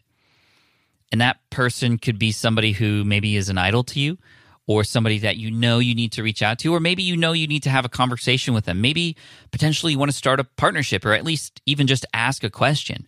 If you are at all an introvert like me, this three second rule is going to come in very handy. Because to us introverts, meeting new people is very difficult. To us introverts, meeting new people is not something that's comfortable. But when you realize how important it is to meet other people and just how impactful any new relationship could be in your life and your path and vice versa, you to theirs, you realize that you have to meet new people. And if I could go back into time, 88 miles per hour, back in the DeLorean and talk to my younger self, I would tell myself, Pat, number one, that girl that you've been tripping about, she's not worth it. Number two, meet as many people as you can and don't worry about what they're going to say because you never know. That next relationship could be the one that changes everything for you. So, the three second rule is something that you tell yourself when you are in that moment where you see the person that you are going to be hopefully speaking to, shaking their hand, giving them a hug when we can all do that again. Maybe not a hug upon first impression, but in those first moments when typically, especially us introverts, talk ourselves out of doing that, we come up with every scenario in our head to get out of that situation. We come up with every excuse possible to not move forward. The three second rule is this don't give yourself more than three seconds to psych yourself out. You go up to that person and you introduce yourself within three seconds. Now, of course, there's some caveats here. If the person is in literally the middle of a conversation, you don't want to be rude and interrupt them. You wait to your turn and to your chance, and then you go for it. You don't psych yourself out. If you happen to be walking by them in the hallway and they're with a group, but they're not really chatting, you say, Hey, excuse me, John, I just wanted to say thank you for what you do. It's been great to hear your podcast. Can I ask you a quick question? It's interesting because I remember what it was like going back to 2010. Blog World Expo, the very first conference and convention I ever went to, was at the Luxor Hotel in Las Vegas. Again, it was called Blog World Expo. Later on, it turned into New Media Expo, the same event that I spoke at in 2015 on stage with a real life DeLorean that I brought on to the stage with me. Then the next year, the event didn't happen anymore. So I guess, I don't know. Maybe they thought we already set the bar too high. I don't know. Anyway, 2010, I was not as open to the idea. I still am somewhat nervous. And I'll tell you a quick story at the end here of a moment where I didn't follow the three second rule. I may have shared that story before, but it's worth telling again because I still kick myself. And I hope that I get a chance to meet this person again in the future. I'll tell you all about that in a minute. But 2010, I had no idea what I was doing at a conference. All I knew is I was a blogger. This was a blogging conference. Bloggers who wanted to grow, go to blogging conferences and meet people and sit in on the conference talks and learn and try to get better. And I was invited to, because of the success of the Smart Passive Income blog quite early on, I was invited to a little mastermind group. And this mastermind group met a day before the event in a conference room that had a set of tables set up in like a U shaped fashion. And I saw my name tag there and I, I sat down and I had no idea who was going to enter the room. I didn't know anybody. And then a few people came in whose names I recognized, and guess what? I got even more scared. I saw people walk in like Darren Rowse from ProBlogger and Chris Guthrie, another person who had a blog back then called How to Make Money on the Internet.com. Like literally, that was the domain name. Because back then, domain names, the more that you can exact match them to the search term, the better off you were. Not anymore. And I don't think Chris has that website anymore. But I remember just not talking to anybody. I remember not ever raising my hand. I remember listening to everybody else and only talking when it was my turn to talk. And I'm very grateful because people like Chris, Chris Guthrie, had came up to me afterwards. He was like, "Hey Pat, I like your blog. You want to go grab a lunch or grab a coffee?" And we got chatting, and that's how we became friends because he initiated the conversation. And if he didn't do that, I don't know if we'd be friends today. But I'm very grateful for that. We've kept in contact since then. But it started with the start. It always starts with the start. And if I could go back to then, I would do a much better job of mustering up the courage to just say hello to people and to not give myself enough time to psych myself out. Because that's really what I did. I just, what are they going to say? Are they even going to like me? I'm just going to look like an idiot in front of these people. Who am I to reach out and extend my hand to them? I think Lewis Howes was also in the room too from School of Greatness. And it's interesting because, you know, I think back and I'm like, Pat, Pat, Pat, what were you doing? But then I remember, I still feel like that sometimes. But I have the three second rule. And the three second rule has helped me through many situations at all the conferences I've been at, at all the little workshops I've been to, at the mastermind groups I've been invited to. I haven't given myself that much of a chance to talk myself out of meeting new people. And again, that encouragement of, okay, that next person that I meet, that next person who I say hello to. Maybe there's some value that I could give them, and then I could get value in exchange back in return. Maybe not then, maybe not immediately, and maybe not ever monetarily, But in some way, shape, or form, perhaps. And it's those chances that you give yourself. Every new relationship you create is like planting a new seed that could at some point sprout and turn into something to be fruitful, if we want to keep going with the analogy. So, who's this person who I didn't use the three second rule with that I wish I did? Well, I was speaking at an event, and this was very recently. This was 2018 in San Diego, in the comfort of my own hometown, yet still not having the courage to say hello to this person. I was invited to a Dave Ramsey event. It was called Entre Leadership, and I spoke on hot topic super fans, building raving fans out of people who just find you. This is a topic that obviously I'm very familiar with. I wrote the book on it, Super Fans. Check it out if you haven't already. The audiobook's great. I go off script every once in a while. So I'm in the green room. If you don't know what the green room is, that's the room where they put the speakers and the VIPs to hang out outside of the bigger crowds just to give them space. There's oftentimes some beverages and some food and hors d'oeuvres there, and a bunch of tables, and often resting areas where people can sit in groups and chat or sit more privately. And I was there getting a, I remember, it was a Perrier water. It was in a glass with ice, and it was one of those smaller green glass bottles. I was pouring myself a Perrier. Not too much, though. I don't want too much bubbly before I go on stage, but I was about 20 minutes before talking on stage. And all of a sudden, the door opens, and I see Simon Sinek walk in the room. Simon Sinek, Start with Why, his book, his very famous TED Talk. And I really, really loved all that he's done. And I wanted to say thanks. But I was pouring my Perrier, and he was there. He was getting some food on the other side. And I never had the courage to just go and say hello. That was the perfect time in the green room, not in front of anybody. And I could, you know, when I started to think about it more, I was like, oh, well, you know, he's probably too busy or he's probably coming in the green room to escape chatting and doing small talk. Like me, I escape to the green room sometimes to escape the small talk and, you know, decompress and regain my energy. Thus, introverts, we have to escape people to regain energy. Extroverts have to be around people to gain energy. So I thought, okay, maybe Simon's an introvert like me. So, and again, all this in just a few seconds, thinking about all these reasons why I shouldn't come up to him, all the things bad that could happen, or just, you know, especially I was like, well, I'm about to go on stage. Like, what if he blows me off and then, you know, I just fumble my talk and then I just like, I'm thinking about it all day. Like, I'd, no, I'm not going to take that chance. Well, here am I today, two and a half years later, talking about it, knowing it was a complete mistake. And sure, it could have just been a, hey, hello, how are you? Hey, hello. Yeah, hey, nice to meet you. That's it. That would have been something at least. And here's the thing at least I would have given it a shot. You got to shoot your shot, people. You got to shoot your shot. So, the three second rule.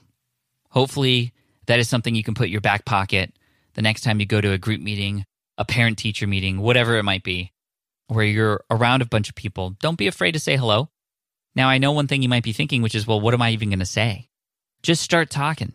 Just start talking because an object at rest tends to stay at rest until you start talking. and once you get going, the motions, that keeps you going, right? An object in motion tends to stay in motion. So just get into it and you never know. You never know. So I wish I could take that back. I wish I could go back and say hello to Simon Sinek. And I'm sure there'll be another opportunity in the future. I'm still going to be speaking on stages here and there, not as much as I used to, but that was definitely an opportunity lost. So the three second rule. Or if you want to chat with somebody, schedule a podcast episode with a specific date and time where you know you're going to chat with this person. And no matter how crazy their resume might be, no matter how many hostage situations they've been a part of and how much they've negotiated their way out of something, you're going to have a good time. And I definitely had a great time with Chris. I hope you listened to that episode if you haven't already. That was episode 481. 481 with Chris Voss. It was a great one. How to use negotiation to level up, both in business and in life. I hope you check it out. So, thank you again for listening in. I have been very, very much appreciating the kind words about these Friday follow up episodes because I think you know, we've gotten a lot of feedback over the years. Like, Pat, I love the solo shows. The interviews are great too. And the idea of going twice a week, a Wednesday interview, followed up by a Friday solo show. I think you get the best of both worlds. This one's a little bit shorter, that other one is a little bit longer. And I just wanted to say thank you for the positive feedback that has been coming in. It's definitely been pushing me. It's more work, but it's work that I enjoy doing, especially when I hear that feedback. So if you wanted to offer any sort of constructive criticism or positive feedback, hit me up on Twitter or Instagram at Pat Flynn and let me know. Let me know if you end up using the three second rule at any time, or maybe use this opportunity to not think and send me a message. Don't worry about what I'm going to say. I'm going to do my best to reply. And again, at Pat Flynn on Twitter would likely be the easiest one for me to see. But at Pat Flynn on Instagram, I get to Instagram every once in a while if you send me a DM. But anyway, thank you so, so much for listening. And I appreciate you. Hit that subscribe button if you haven't already. And I look forward to serving you next week on a Wednesday. Another great interview with, in fact, one of our very own, a student of SPI, a listener of the show who's created something amazing and a beautiful success story that's, I'm sure, going to encourage you. So make sure you hit subscribe and look forward to that one. Thank you so much. I appreciate you. And as always, Team Flynn for the win. Peace out. Thanks for listening to the Smart Passive Income Podcast at smartpassiveincome.com. I'm your host, Pat Flynn. Sound design and editing by Paul Gregoris. Our senior producer is Sarah Jane Hess. Our series producer is David Grabowski. And our executive producer is Matt Gartland. The Smart Passive Income Podcast is a production of SPI Media. We'll catch you in the next session.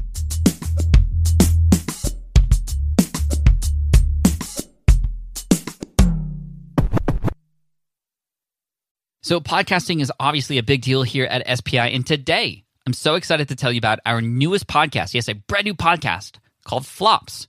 Flops is all about exploring, celebrating, and normalizing failure in the entrepreneurial journey. Every entrepreneur experiences failure at some point. So I love that we're just facing it head on here. And the show is hosted by two members of the team, Karen and Ray. And in it, they talk to entrepreneurs who have had stumbles, setbacks, and flat out failures. These guests are honest and generous with their stories, and I think they offer hope and encouragement for all other entrepreneurs out there because we all experience it, right? We all experience failure.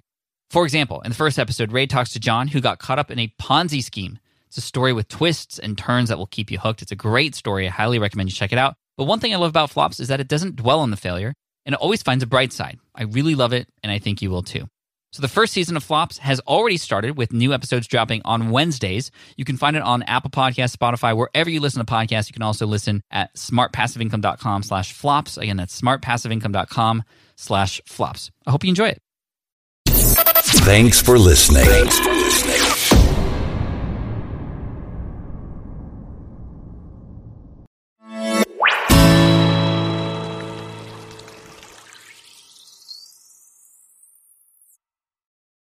I'm Patrick Courrielche. And I'm Adryana Cortez, and we're the hosts of Red Pilled America, a new storytelling podcast. Red Pilled America tells you the stories Hollywood and the mainstream media don't want you to hear. Visit the iHeartRadio app right now to listen to Red Pilled America.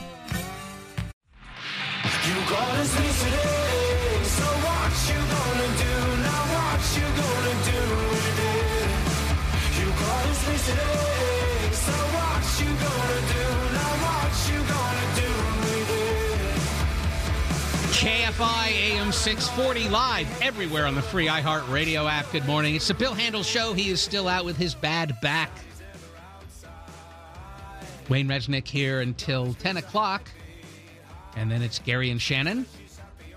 And uh, somebody double check for me. Is Shannon still out? She was out yesterday. We had wonderful Layla Muhammad in, also out. So Layla Muhammad and Gary today at 10. Hey, let's talk about a legal genius in our midst here in LA County. Now, you've there are people you can think about through history and say, oh, they were legal geniuses like Clarence Darrow or I don't know, Justice Felix Frankenfurter, um, that guy Gerry Spence, who is who wore the was from Wyoming and wore those fringe like Western jackets all the time. Legal geniuses, but the bit Am I am remiss in not pointing out Bill Handel, renowned legal genius. But none of those people can compare to the sheriff of LA County, Alex Villanueva.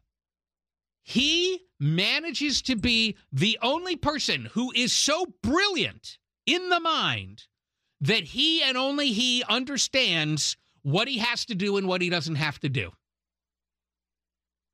When the inspector general of the sheriff's department says, I would like to see this and that and the other, oh, everybody else agrees with the inspector general that he has a right to see this, that, and the other. Only Sheriff Alex Villanueva is educated in the law enough and brilliant enough to see through that scam and to know that he doesn't have to share that information. Here we go again. The sheriff refuses to name deputies who fire their guns in the line of duty. LAPD does so. So, right away, you have kind of a big contrast because right here in Southern California, two large law enforcement agencies, LAPD publicly identified the officers in every one of the 88 shootings that happened between 2018 and 2020. San Diego. They released the names of the officers in all 20 of their police shootings during that same time period. San Francisco PD. Not only do they name the names, they actually have a policy. It requires the names of officers to be published on its website, the website of the department, a social media post, and a press release within 10 days of a shooting or another incident involving serious force. Oakland PD has released the names of every officer who opened fire while on duty during that time period. So has Bakersfield PD. So has the Kern County Sheriff's Office. There was one case in Kern County uh, that was a real mess. Seven deputies fired their weapons during the incident. They did withhold three of their names because there was specific, credible evidence that those three deputies were in danger. Sacramento, the only time during this period that they withheld the name of, of a deputy was one time because a judge issued a gag order in a case that was related to that, and they said, Ooh, we better be careful here. In other words, if you look around the state, law enforcement agencies pretty much are following a practice of releasing the identity of officers involved in these incidents, and only Alex Villanueva is the guy smart enough to see through the BS of this, except you might want to ask yourself why would he be the only one? Why would all of these other departments release those names so consistently if they didn't have to? Well, it's because they have to. That's why. Because in California, you've got a Supreme Court decision that said you have to release the names unless you have a specific concern about safety for a specific police officer. This broad idea that, you know, if you release the names of police officer, they're going to be in danger. I'm not denying that that's a concern, but the Supreme Court already said that's not good enough. So here's the point. And this is really making it difficult for the county to work with the sheriff's department. And I would argue at a time when we're looking for some reforming of policing, some are looking for massive defund the police action, others are looking for smaller, relevant changes in the way policing happens. But we're definitely in that period of time. And if you can't work with the county, then you're not going to be able to get reforms in the sheriff's department that you want. And Alex Villanueva, God bless you, sir. The mind on you, the big brain on you, that you are smarter than every other police agency in the state. You're smarter than the county board of supervisors and the team of lawyers that advise them. You're smarter than the inspector general over your department, and you're even smarter than the judges on the California Supreme Court. And yet, somehow, you're not making $5 million a year as a partner in a prestigious law firm. You're a sheriff. Let's get a news update from Jennifer Jones Lee. And then when we come back, oh, this is good. If you're 18, 19, 20 years old, put on your diapers, get your baba, and get in front of the radio or streaming device because I want you to know what a lot of people here in California think about you. And I don't think you're going to like it. It's KFI AM 640 live everywhere on the free iHeartRadio. Got a gun. Whole world's come undone. At the sun.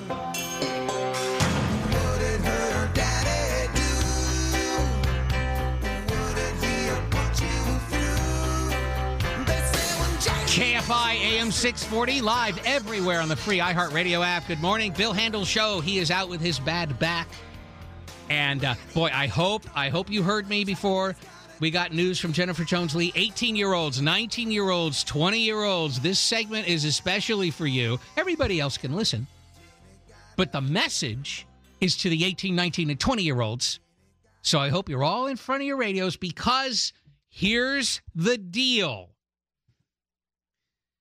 In the eyes of the state of California, you are babies.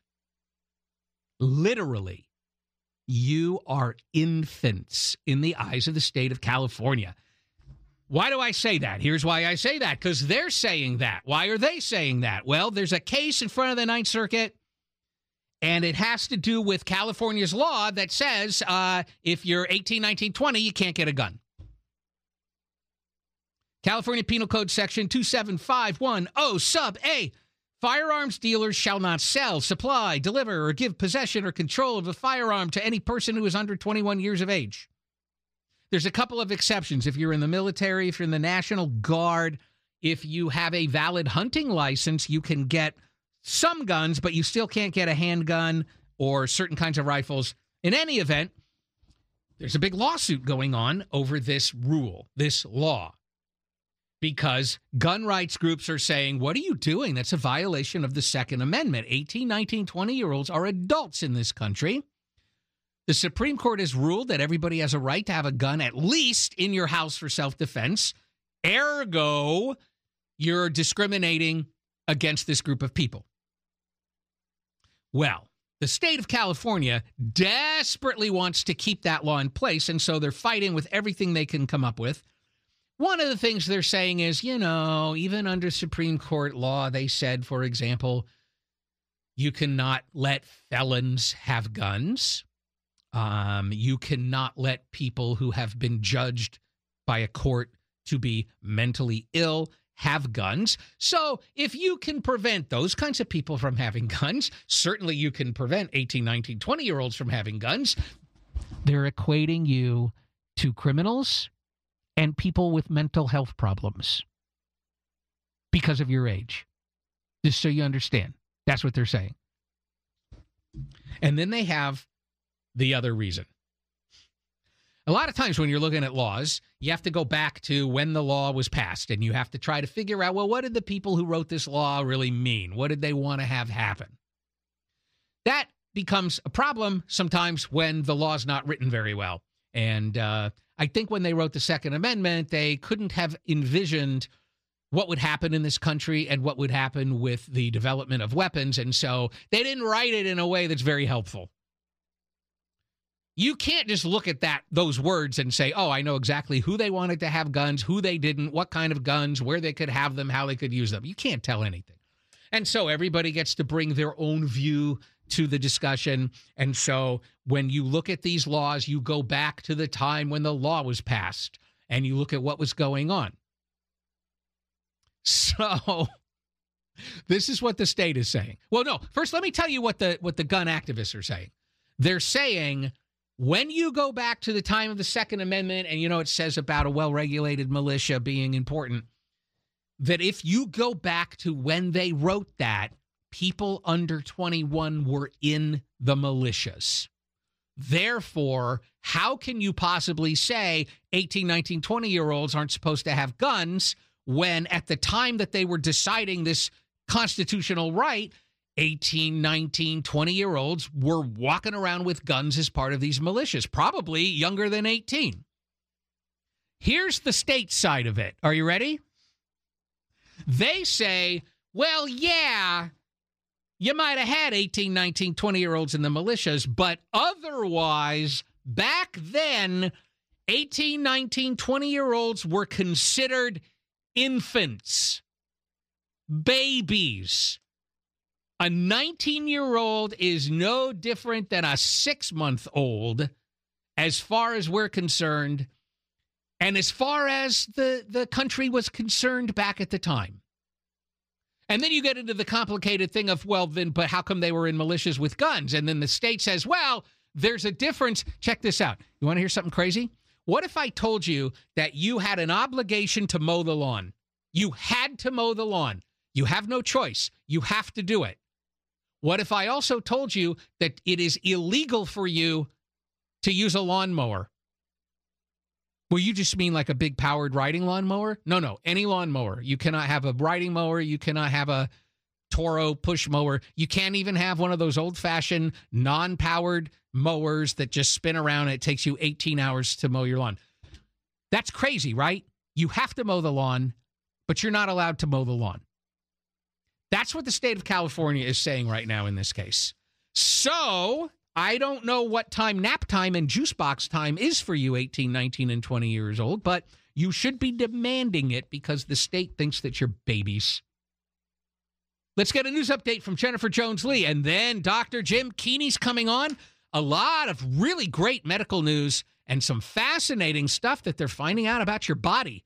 It's KFI AM 640 live everywhere on the free iHeartRadio. Finding great candidates to hire can be like, well, trying to find a needle in a haystack, but not with ZipRecruiter. Its powerful technology actively finds and invites qualified candidates to apply to your job. So while other companies might deliver a lot of hay, ZipRecruiter finds you the needle in the haystack. See why four out of five employers who post a job on ZipRecruiter get a quality candidate within the first day. Try ZipRecruiter for free at ziprecruiter.com slash offer. That's ziprecruiter.com slash offer.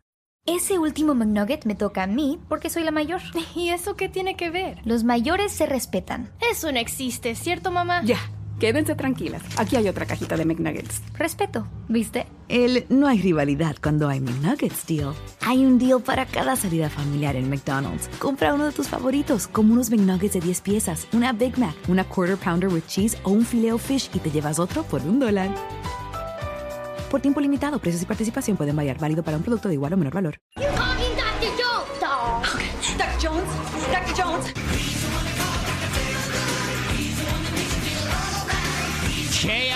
AM 640 and live everywhere on the free iHeart Radio app. Good morning. It's the Bill Handel Show. He is still out with his bad back. We are joined by Dr. Jim Keany. He's the co director of the ER at Mission Hospital in Mission Viejo. And he's on a mission to talk to us about some great medical news. Good morning, Dr. Jim. Good morning. How you doing, Wayne? Good, good. Okay, let's get right into this. The CDC is saying that vaccines, things that are created by man, are better than nature at producing those virus fighting antibodies. What do you make of that? Yeah, that's what they say. I mean, uh, you know, it's not that big of a surprise. There are other vaccines that seem to cause a stronger and more lasting immune response than nature.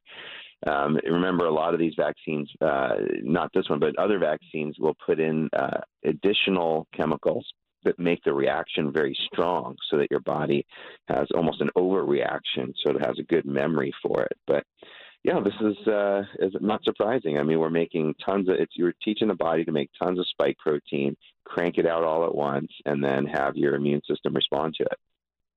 So is that? I mean, it kind of makes it sound like um, our bodies are deficient, like off the rack. Off the rack, the human body is maybe not that great at creating antibodies. Is that a takeaway from this, or is that too pessimistic? No, no, because it's still the body doing all of this. It's just it's doing it in a reaction to which offense, right? Whether it's doing a reaction to the natural virus or to just the spike proteins that we're generating through the vaccination process, in the end, it's still your body's immune system that's responding. So, I mean, I wouldn't say it's deficient. It's just we're we can, uh, you know, again, we're kind of fooling the body into believing it had an infection, and our our faking out of the body just happens to be highly efficient, highly productive.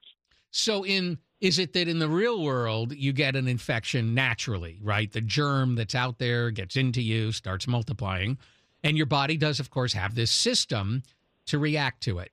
So why would it be better the is it the only difference is you're either acquiring it naturally through the world or you're acquiring it through a vaccine. Why would the responses be so different? Well, with this one, you know, it's hard to say. I don't really know why we're we're better. It's just we observe, we we look at these things and observe: is it a better reaction or not as good, or you know, how does it compare? And they've done that work to figure it out. The why, uh, you know, I don't think anybody's figured out yet. Like I said, in other vaccines, uh, we add uh, you know, other chemicals, and, and that's for the purpose of ramping up your immune system so that your immune system really reacts to it and inflames to it a little bit more, and then that what creates a, a stronger response. So we do that on purpose. With this vaccine, you know, they haven't added any any additional components that make you more reactive. I mean, it's entirely possible that something within the vaccine, just the way it's built, like those lipoproteins or or something else, make your body more reactive and then result in a stronger antibody or immune response. All right, so I think I, I think I get it. When you get it, when you catch something naturally, you're catching that germ, and you're catching that germ in its in its natural state. Vaccines are vaccines are like getting the natural germ plus getting other ingredients or information or getting a part of the natural virus, but not all of the natural virus. So I guess the bottom line is a vaccine is not like getting the disease naturally. It's very different and has been specifically studied and uh, formulated to maximize the body's response. Yeah, I mean, one guess could be that when you get a natural, uh, you know, response, you have the entire virus affecting your body. Then what happens is your white blood cells kind of chop up that virus and make it inactive, and then present different pieces of the virus on the surface of the of the white blood cell, which causes uh, these other white blood cells to then see it, react to it, and make an antibody to it. So your body is good at figuring out which is the most reactive piece of the virus, but it's probably presenting more than one piece of the virus to the rest of your immune system. So your immune system could be distracted. It's it's making other or attempting to make other antibodies during a natural reaction, as opposed to this. We're only giving it spike protein. It's the only thing your entire immune system's seeing, and then it's reacting in that way specific, specifically to the piece that we know creates a really strong immune response. Oh, okay. See now, now, now it makes a lot of sense to me. Thank you. What basically it's when you get it when you get the virus naturally, you're giving your body a lot of assignments. And when you give it a, when you give it a virus like this, you're giving it a particularly focused assignment, and so it does make sense then that it would be more efficient at carrying out one task instead of many to find out which of these many tasks are we going to stick with long term.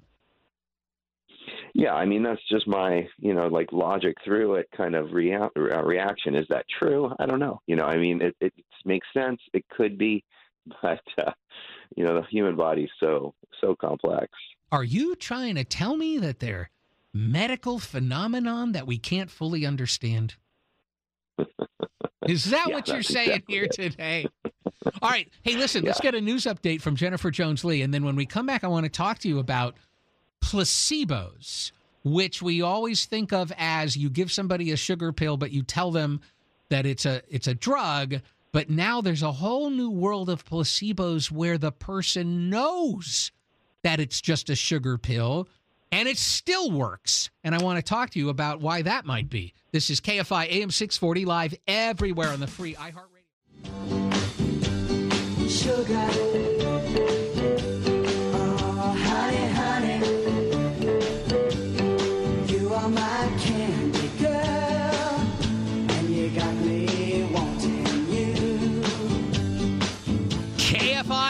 640 live everywhere on the free iHeart Radio app. Good morning. It's the Bill Handel Show. He is out with his bad back. We have with us Dr. Jim Keany. He's a co-director of the ER at Mission Hospital in Mission Viejo. And so, Dr. Jim, let's talk about this. This it's not an issue, I guess. This phenomenon with placebos. Maybe start first by just tell us the old-fashioned approach to placebos. All right. Well, this all started because we believe that the the gold standard study would be what's called double-blinded study. That means that the person uh, observing the effects doesn't know what you're getting, whether they're getting the actual pill or whether you're not. Uh, and then the patient also doesn't know what they're getting, whether they're getting the actual treatment with the pill in it or not. The only way you can fool a human into whether they're getting a treat, you know, whether they don't know they're getting a treatment is you either put the medicine in a pill or you give them a sugar pill with it has no medicine in it. Um, and it, you know, and people have called that a dummy pill, and that's the question: is like it's, it's a little bit offensive because who's the dummy in this situation? Is it you know you're tricking the patient? Is that what's really going on here? And to the surprise of a lot of researchers back in the 50s, that that resulted in what's called a placebo effect. Usually, about a third of people will get better when they take a sugar pill, and that, that's almost kind of the competition for the treatment. The treatments are trying to beat placebo, and sometimes that's not easy. So it's it's interesting. And then doctors, we don't use the placebo effect because it's kind of it's a sneaky thing, right? You're not telling you're you'd have to tell the person you're treating them and then not treat them, and that just there's something that just sounds very unethical about that. So we don't really use placebo effect in medicine. Well, then comes along this guy, uh, Ted Kaptchuk from Harvard Medical School, and he had the same concerns that you just expressed that, like, is there any way to help people with this idea of a placebo without tricking them? And so he started doing studies with open placebos where people were told, hey, this is just a sugar pill. And beyond all common sense, it worked also. So, yeah. Yeah. So, what? What do you think is going on there? I mean, I know we can't be 100% sure exactly why it works when the patient knows it's fake, but what are some of the factors that might be in play? Well, I mean, so first of all, yeah, we know that if you have a positive attitude about what's going to happen, um, a lot of times you'll do better. And so people think they're getting a treatment. They've finally been given, you know, the magic pill, and they're and they are going to get better. That's kind of the traditional what we've always thought. Um, in his studies, it doesn't 100% make sense because it's not like he treated, uh, you know, cancer and told the people they could get better. He was treating things like back pain or insomnia, you know, or, or things like that that that aren't life-threatening conditions, but you know are are very resistant to treatment, and uh, and he was finding success in those areas. So is it really just a positive attitude? Um, so you know, really, the theories are kind of there's two. One is uh, is called kind of expectation that after you go through a process, you see a doctor, and by the way, they even did it down to do you get very little interaction with the doctor, just a quick, oh yeah, here I'm going to write your prescription, or it, was it a more medium interaction, or is it a super long 45 minute discussion with a caring doctor who wants to know about you as a person, who asks those kind of probing questions, who gives you an opportunity to have a discussion. And it turns out that third group did even better on placebo than every other group. So expectations to a certain extent, you know, and, and one of the statements in the in the that high functioning doctor group was, Hey, I've had really good experience with this. I know a lot of people are struggling and haven't found good results, but with this we're really actually getting good results. And, you know, this positive expectation from the doctor as well. So it just seems like there's something about that therapeutic alliance that uh, that does it. That's one theory. It doesn't explain it all. So the second theory is just kind of that Pavlov's dog idea, is conditioning that that some people are, you know, used to the idea that they go see a medical care provider, they go through the process, you know, of sitting on a table, getting undressed, having somebody poke and prod. Uh, they get a prescription, go to a pharmacy, and, and just that process conditions us in a way to improve. Um, you know, scary as a doctor, right? Because it looks like, wow, you know, Who needs you? you? don't need a medical license, right? You know who needs me? Really, what you need is somebody who will listen, which a lot of doctors don't. I mean, I work in an emergency room where I'm kind of rushing in and out by the nature of the the area that I work in, and people say to me, "Wow, you just spent more time with me than my doctor does," and I'm thinking that's horrible. You know, so I wouldn't. Uh, you know, I we- we wouldn't. really- uh, I wouldn't hang up your license just yet, though, because I think what's important here is it. If it's just some like guy in a t-shirt, here's a sugar pill. I don't think it's going to work. I think that the fact that you are a doctor, I assume you're wearing scrubs or the white coat. You're in a clinical setting where there's stethoscopes and machines that beep, and to me, it's like getting better isn't just about the pill you take, it's about the entire experience of having medicine applied to you. And those elements are maybe just as important as what's in that pill. Yeah, I mean, but this worked even with uh, placebo acupuncture. So they took an acupuncturist, and the, sa- the same thing, and it was either they rushed in or rushed out.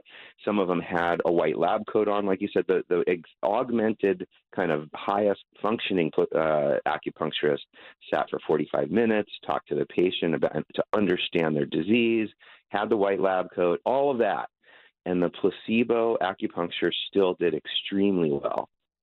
Well, it's fascinating stuff, and probably science will never figure it out completely, but they'll but get maybe how, better at figure it. out how to harness it, right? Yeah, out how to use it. Yeah. Dr. Jim, thank you so much. We'll talk to you again soon, I'm sure. care. All right, there he goes. Dr. Jim Keany, co director of the ER at Mission Hospital in Mission Viejo. Let's get a news update from Jennifer Jones Lee. And then, um, you know, those stories about producer Scott Rudin and how he was a rageaholic and he would throw things at people and yell at people. And for years and years, it seems like everybody put up with it. And then they started to speak out, and now he is he's getting some consequences. Turns out there's a whole industry now trying to help guys like that cut it out. Rage coaches. Coming up next. KFI AM 640, live everywhere on the free iHeartRadio app. Finding great candidates to hire can be like, well, trying to find a needle in a haystack, but not with ZipRecruiter. Its powerful technology actively finds and invites qualified candidates to apply to your job. So while other companies might deliver a lot of hay, ZipRecruiter finds you the needle in the haystack. See why four out of five employers who post a job on ZipRecruiter get a quality candidate within the first day. Try ZipRecruiter for free at ziprecruiter.com slash offer. That's ziprecruiter.com slash offer. Thanks for listening. Thanks for listening.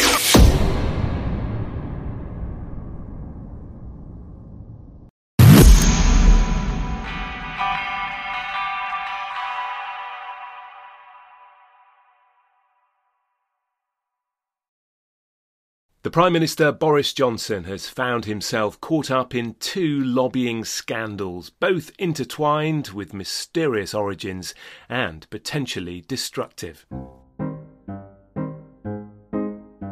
Last month, a number of damaging claims were leaked to the press. Allegations that the Prime Minister said rather than lock down the country again, He would rather have, and I quote, bodies pile high than implement another lockdown. Can the Prime Minister tell the House categorically, yes or no, did he make those remarks or remarks to that effect?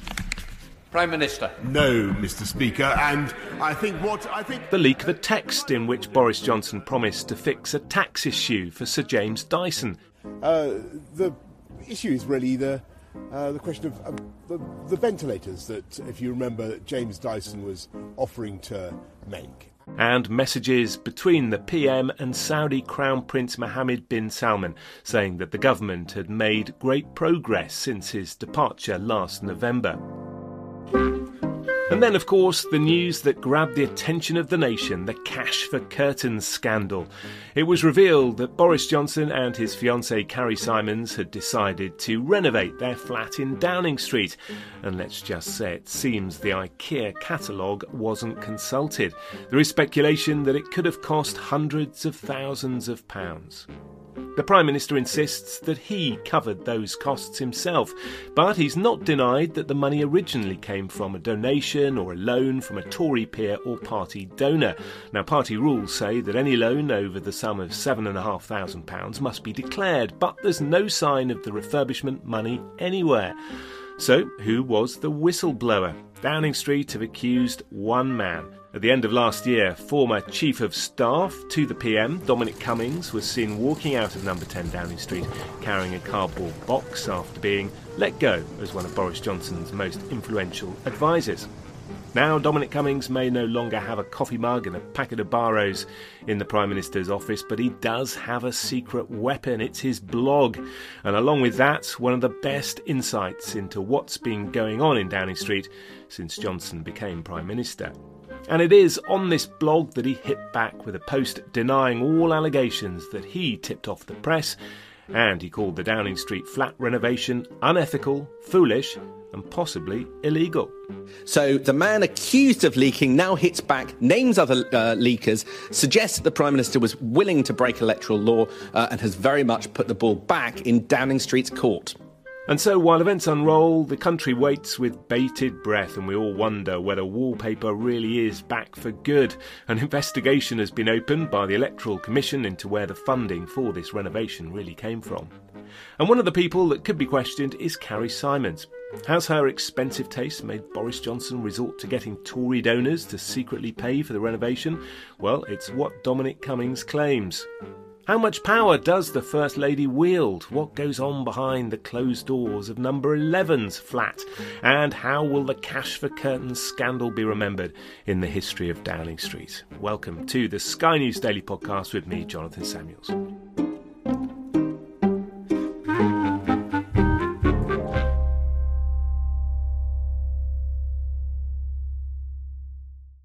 The relationship between Carrie Symonds and Dominic Cummings has clearly turned very bad indeed. But it is interesting that they started out on the same side when she, to the surprise of many thought the younger end of the special advisors in the Conservative Party will largely remain, and Carrie Symonds said to her then boss, John Whittingdale, a Brexiteer, I'm, I'm going to come with you. I'm going to be on your side. And I'm going to go and work for the Vote Leave campaign. So she made common cause with Dominic Cummings. There's no sign that they didn't get along in those days. I think it all changed when she moved into Downing Street. She's also someone she'd briefly been head of communications to the party herself. Dominic Cummings wanted a complete strategy overhaul of the way that Boris Johnson communicated. He was uh, quite radical about some things that he wanted to change, and he had his own set around him, mainly male. You know, the kind of guys who call each other by shortened versions of their second names, uh, Kano, etc. And Carrie Symonds, I think didn't like that and wanted her own sphere of influence. And of course, she had her own track to Boris Johnson, which probably caused some envy, some resentment with Dominic Cummings. And this went to and fro and got more and more toxic and difficult. They've fallen out very badly. They were frenemies and now they're outright enemies. This is Anne McElvoy. She's senior editor at The Economist, a columnist for the Evening Standard, and she recently wrote an article for Tatler on Carrie Symonds. And for the research for this, Anne was given access to many of her friends and foes. I wanted to find out more about the first fiancée and what role she's carved out for herself in Downing Street. So I, I, guess the first question is: We've heard um, so much about Carrie Symonds in, in, recent, well, in recent weeks, but also in, in recent months. Um, how much do we really know about her? Do you think? I think that especially since she moved into Downing Street with Boris Johnson after their engagement, which all happened very fast their relationship, their engagement, the baby, and of course then coronavirus on top of it. I think that she has closed herself in a quite small group of very loyal friends and supporters in Downing Street. But within that, she's very active. She's not someone I think who finds it very easy to, sit on the sofa with the baby and Dylan the dog and watch daytime TV. She likes to get involved in things. And, and that's where some of the fun or some of the problems start, depending on which way you look at her. But she's not someone I think who's out there courting attention. But inside, yes, she likes to be very active. I think she's quite restless in some ways too. And you've written um, and studied the partners of uh, prime ministers at, at number 10 for, for some time now, and it's not an easy role in itself, is it? And, and, and clearly, along the way, you are going to make enemies. I think one of the big question marks, certainly covering first ladies, the first one I remember meeting is Norma Major, but I have to say she was more often in the constituency and in Chequers. She didn't really like being around in number 10. But from Cherie Blair onwards, I probably met and talked to and sort of rubbed shoulders in that Westminster way with all of the first ladies. And I think the big dividing line for them was do they speak for themselves or do they speak for their other half or for the, the team or what the Royals would call the firm? And Cherie Blair clearly found that very difficult. For a long time, she said nothing at all. And then she sort of said everything that came into her head and then she just had enough of it. Sarah Brown had a more disciplined approach to the role, but then she was a comms professional, as is Carrie Symonds. And then we've had Philip May along the way, who I think saw himself as a support. He was very happy to be in the background, but he was very engaged. If you, given that uh, Theresa May wasn't thought to be the most smooth social operator ever to occupy Downing Street, he would smooth things over. I remember him handing out gin and tonics that would have knocked over a horse. I think he, he kind of understood that it was thought to be a sticky gig to have a social event with Theresa May. So he made it as easy as he could. And he was actually somewhat easier to talk to in many ways than she was. So I think this role has changed, that you're part of that team. How much do you speak for yourself? How much do you make decisions and calls for yourself? That's some of the controversy about Carrie, isn't it? Is when she says, Well, I'm going to go off and run the Aspinall Foundation, which is all about rewilding, but has has some question marks over its charitable practices. Is that okay because that's just what the missus has decided to do and it's her business, or is it a reflection on Boris Johnson? That's the awkward world she's in. So let's talk a little bit about uh, sofas and, and cushions uh, and the like, because you wrote uh, an extensive profile of Carrie, and uh, as part of that profile, the John Lewis furniture nightmare quote uh, came up, and of course, it's something that uh, everyone has picked up on. Are you able to tell us who actually said that to you? Oh, I'm taking my sources' secrets to the grave, as you would expect me to do, Jonathan. Um, but it was clearly attributed to being a view that certainly that I think Carrie Symonds wanted to change the furnishings and didn't much like some aspects of what was there. And she generally thought the whole place needed a, a do up. I think she generally thought it would be a service not only to herself and Boris Johnson, but to those who came after, to do up the number 11 flat. I think it, state agents would say it had had a good uh, a good overhaul. It's quite interesting, isn't it, how uh, no one would necessarily criticise somebody for wanting to make their home their own. But would you say that some of the tabloid reporting on this whole affair, putting putting the, the, the financial side of it to one side, has has been rather sexist? I do think there are aspects of sexism in the coverage. Uh, it's easy sometimes when things have gone awry and wrong decisions have been made to say, "Oh, well, there must be some sexism at the bottom of uh, of this." But I think there's the sexism here tends to be more about has she got too much influence? I mean, she might be meddlesome. She can be a bit meddlesome, but I I wonder if it's a question that would be phrased in the same way if it were the other way round. There's also the fact that she's relatively young, and I think there is sometimes an undertone of who is this silly, flighty younger woman. If she were a bit older, we might well say she's the power behind the throne, but I think it would almost have a breathless respect to it. And there's an, an element, I think, of when you were a younger partner and you're female and you made your way up uh, through the party working for people and caught the eye of of sometimes wandering eye, but the eye did settle on her of Boris Johnson is well, what's her game? Yeah, I think that is true, and I tried when I was doing the uh, original Tatler piece to to make sure I spoke to many friends and supporters as well as those who were quite keen to come forward and say, "Oh, she's the new." Anne Boleyn to Henry VIII. I, I wanted to round out that picture and hopefully not fall into that trap of thinking, well, you know, she's a young woman, she must be on the make, because I think that is something to really guard against in this coverage. Celia, if Boris and Carrie had given you a phone call last year and said, "Look, uh, Celia, we really want you to come and do up the flat," uh, what would you have suggested? What would have, your big ideas have been? Well, I think uh, if if they'd called me and asked me to go in and do up the flat, it certainly wouldn't look like what we think it looks like now. I would be more on the classical side of things.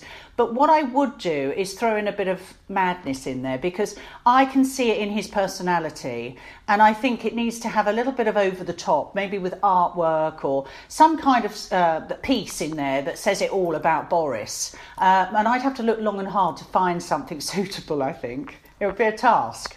This is Celia Sawyer, who's an interior designer that works around the world. And now I'm lucky enough to work with high profile, high net worth clients, and it's a, a very nice job.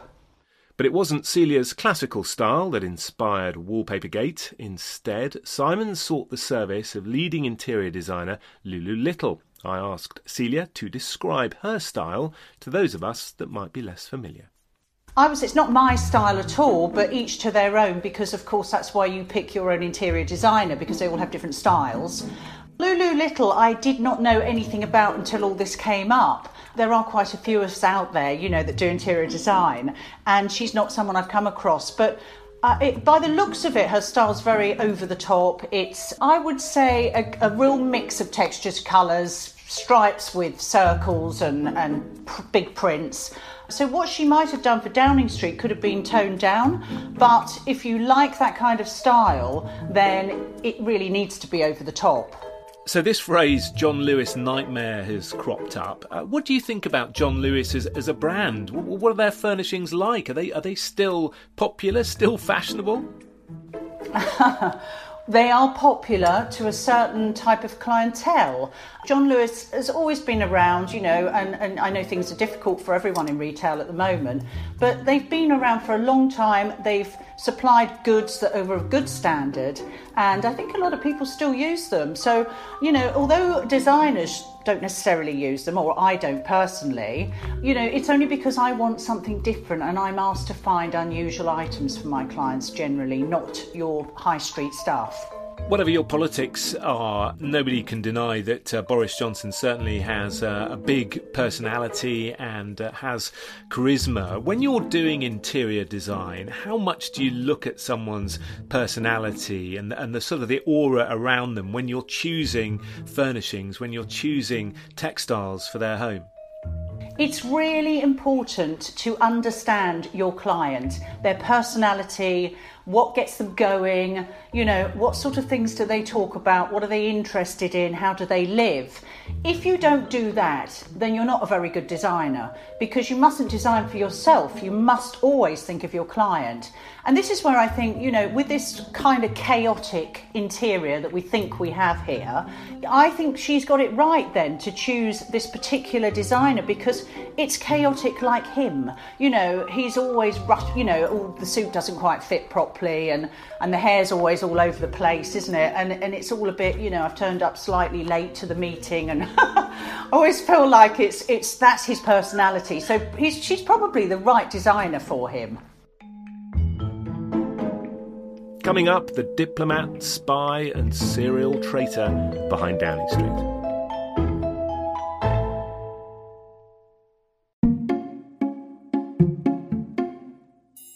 It's hosted Margaret Thatcher's Derby and Staffordshire China collection, enjoyed a mirrored exercise room brought in by the Blairs, worked the minimalist design of the Camerons, and sported Theresa May's loyalty to John Lewis, all while remaining one of the most important places in British politics.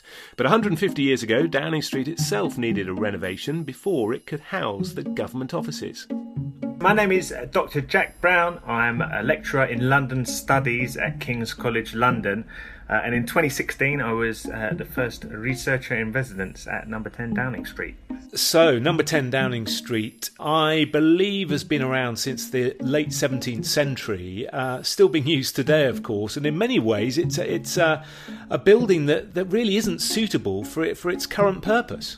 You are absolutely right that it was it was constructed in the 1680s, but when it was constructed, it was not built for this purpose. It was built by uh, Sir George Downing, a, a diplomat and a spy and a serial traitor, slightly dodgy man, and it, it was built as part of a row of terraced houses, quite cheaply designed to turn a profit really to be rented to no one in particular whoever would be happy to live there with the expectation that you know he would rent them out and make a bit of money from it. And it was not designed, was not intended to be the home or even office of the British Prime Minister. This is something that's happened over time. So you're right, it's not fit necessarily suitable for its current purpose because it wasn't designed for its current purpose.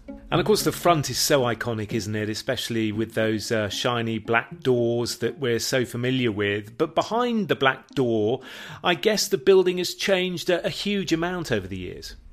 Yes, so when the first Prime Minister moved in, 1732, the first Prime Minister, Sir Robert Walpole, was, was given the house as a gift by the King, personal gift, but he said, Oh, maybe I won't accept it as a personal gift, I'll accept it in my official role as First Lord of the Treasury, which is why subsequent First Lords of the Treasury and the Prime Minister today is First Lord of the Treasury. This is why they have inherited it.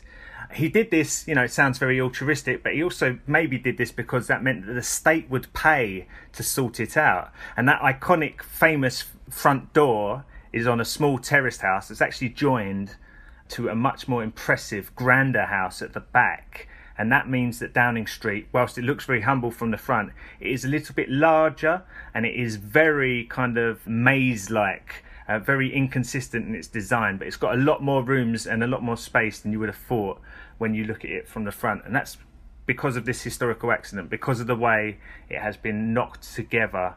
And ever since then, it's been being adapted, been falling apart, and it's never quite been uh, in perfect nick. Again, because it was not designed for its original purpose.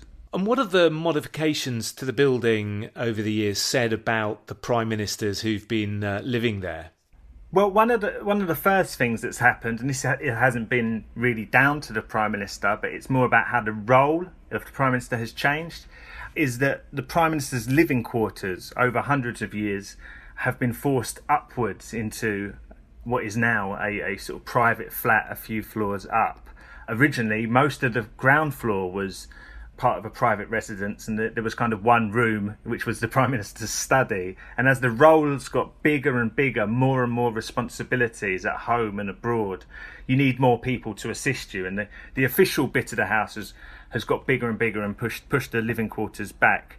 In much more recent history, different prime ministers, if you happen to be the prime minister who's there when a, a periodic renovation is needed, then you can have some influence on that. Thatcher, for example, was there when the staterooms, which are the rooms that are used for entertaining guests, um, when they needed uh, a kind of periodic refurbishment, she had really quite intricate gold leaf put into the to the ceilings that you can still see there today. Because she thought the place should be quite impressive. She thought that foreign diplomats and you know uh, other world leaders should come in and go, oh wow, okay, this is a serious country with a serious leader. Whereas other prime ministers have wanted it to be much more humble. It's about highlighting that this is the home of the prime minister, who is primus inter pares, who is first amongst equals in the cabinet system, and not of a monarch. You know, it's not the home of the queen or the king, and therefore it's not meant to be quite so elaborate. But generally, prime ministers can shape the decor quite a bit, and it depends on their personality and what message they want they want to send out.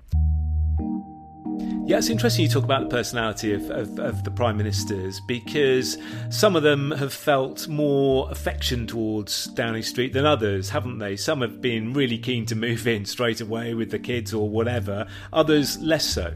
Yes, well, some of this is just to do with the uh, curious live-work nature of the building, right? That's not a it's not a normal thing. I'm not sure that many of us would want to live at work. Um, you know, particularly in this this era, era of working from home where we've been forced to. And I think we can't wait to get back to an office and have a bit of a dividing line um, between work and home life. But um, some prime ministers have really taken to it quite easily. Prime ministers like Harold Macmillan um, and Alec Douglas Home, who came after him, were kind of quite used to having, um, you could argue, to having servants or to having people in the house that they uh, coexisted with alongside their families. There's meant to have been, you know, reputed to have been a very good family atmosphere during Macmillan's time, for example. You know, little sign up saying you can't ride your tricycle, grandkids, in the corridor on a Thursday because that's when cabinet meets. Whereas others, like uh, uh, Harold Wilson, found it a little bit more uncomfortable. Um, particularly his wife, Mary Wilson, was was not a fan of the lack of privacy, and they, they had a doorbell put on the internal flat, you know, so that they could actually tell when people, when civil servants or, or, or advisors were going to come knocking and invade their privacy. So it really depends on your personality. But this is partly to do with the job of prime minister, and over time it's become increasingly a really visible kind of 24-hour role rise of the 24 hour media, the expansion of the state, and the amount of things that you're meant to do. Um, so you you don't just have to do more work; you have to be seen more often, and it is an increasingly public role, one that comes with a great degree of limelight, which suits some and suits others less. And I think you know we, we have a constant debate about which prime ministers are more uh, or less suited to that that aspect of the role. And Jack, you say that you were Number 10's first ever researcher in residence, which sounds uh, rather fabulous. What what did that entail? And would you say that um, during the time that you spent inside Number 10, you did uh, you did fall for it? You know, you became um, a fan of the building, or did you come away saying, "Oh, I never want to step in there again"? well, I think I, uh, the, the first thing to say is that I I didn't live there the in residence title is is is one that I'll use very happily, um, but but they don't have space. This is one of the things about Downing Street. They, the competition for desks is extremely high. What I would say about the building itself, which is the thing that I focused on, I focused on how it kind of shapes how we're governed. Right, it's a small place, adapted rather than designed for purpose. It is deliberately uh, humble to the extent that it's deliberately anything, right? the whole thing's an accident, but the the humble nature of it is something that I think has been um, deliberately endorsed and kept, and I think that does have a good effect on how we are governed because it reminds the prime minister that they are just one of many ministers, that they are not a president or a monarch, and that they are just like anybody else to some extent. The grand staircase, which uh, you know, it's, it's, quite famous portraits all the way up the staircase of the different prime ministers who've gone before you. And just stepping into that history, I think, reminds you that you are just one in a very important uh, long line of successes, but uh, but also that your time will end there as well. You know, make the most of it. I think the history of it really does get into you, and that does have a, a, a positive impact, um, possibly a, a, little bit of a restraining impact, uh, but that's not necessarily a bad thing on, on, prime ministers as they enter that that historic building. So yes, I did I did fall for it. I started off thinking, this is ridiculous. This is so you know so British. We just do things the way that we've always done it, just because that's the way it's always been done. But actually, you know, there, there is something about the history and, and, and, like I say, the humble nature that really I think is quite is quite significant and quite a positive thing.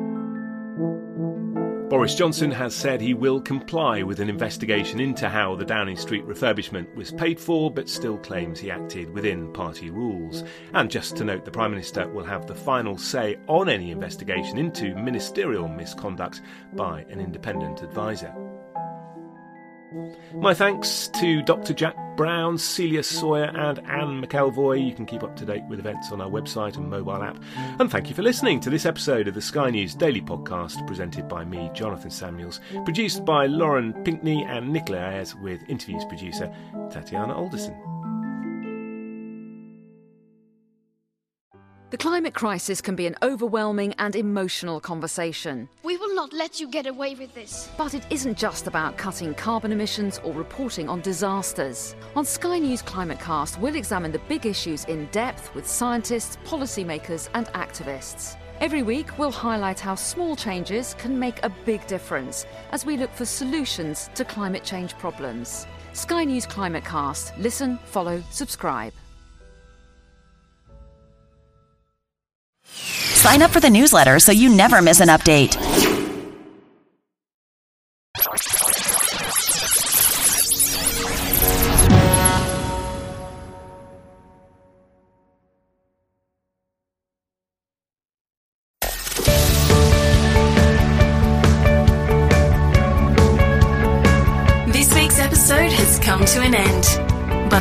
Doesn't have to stop here.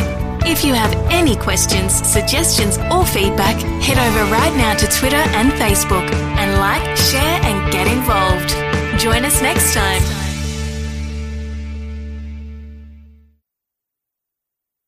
Please be advised that this podcast is meant for educational and informational purposes only and is in no way a replacement for legal or medical advice. The opinions contained within are solely those of the interviewers and interviewees and should be received as so. Those seeking help or advice are encouraged to obtain professional legal and medical services.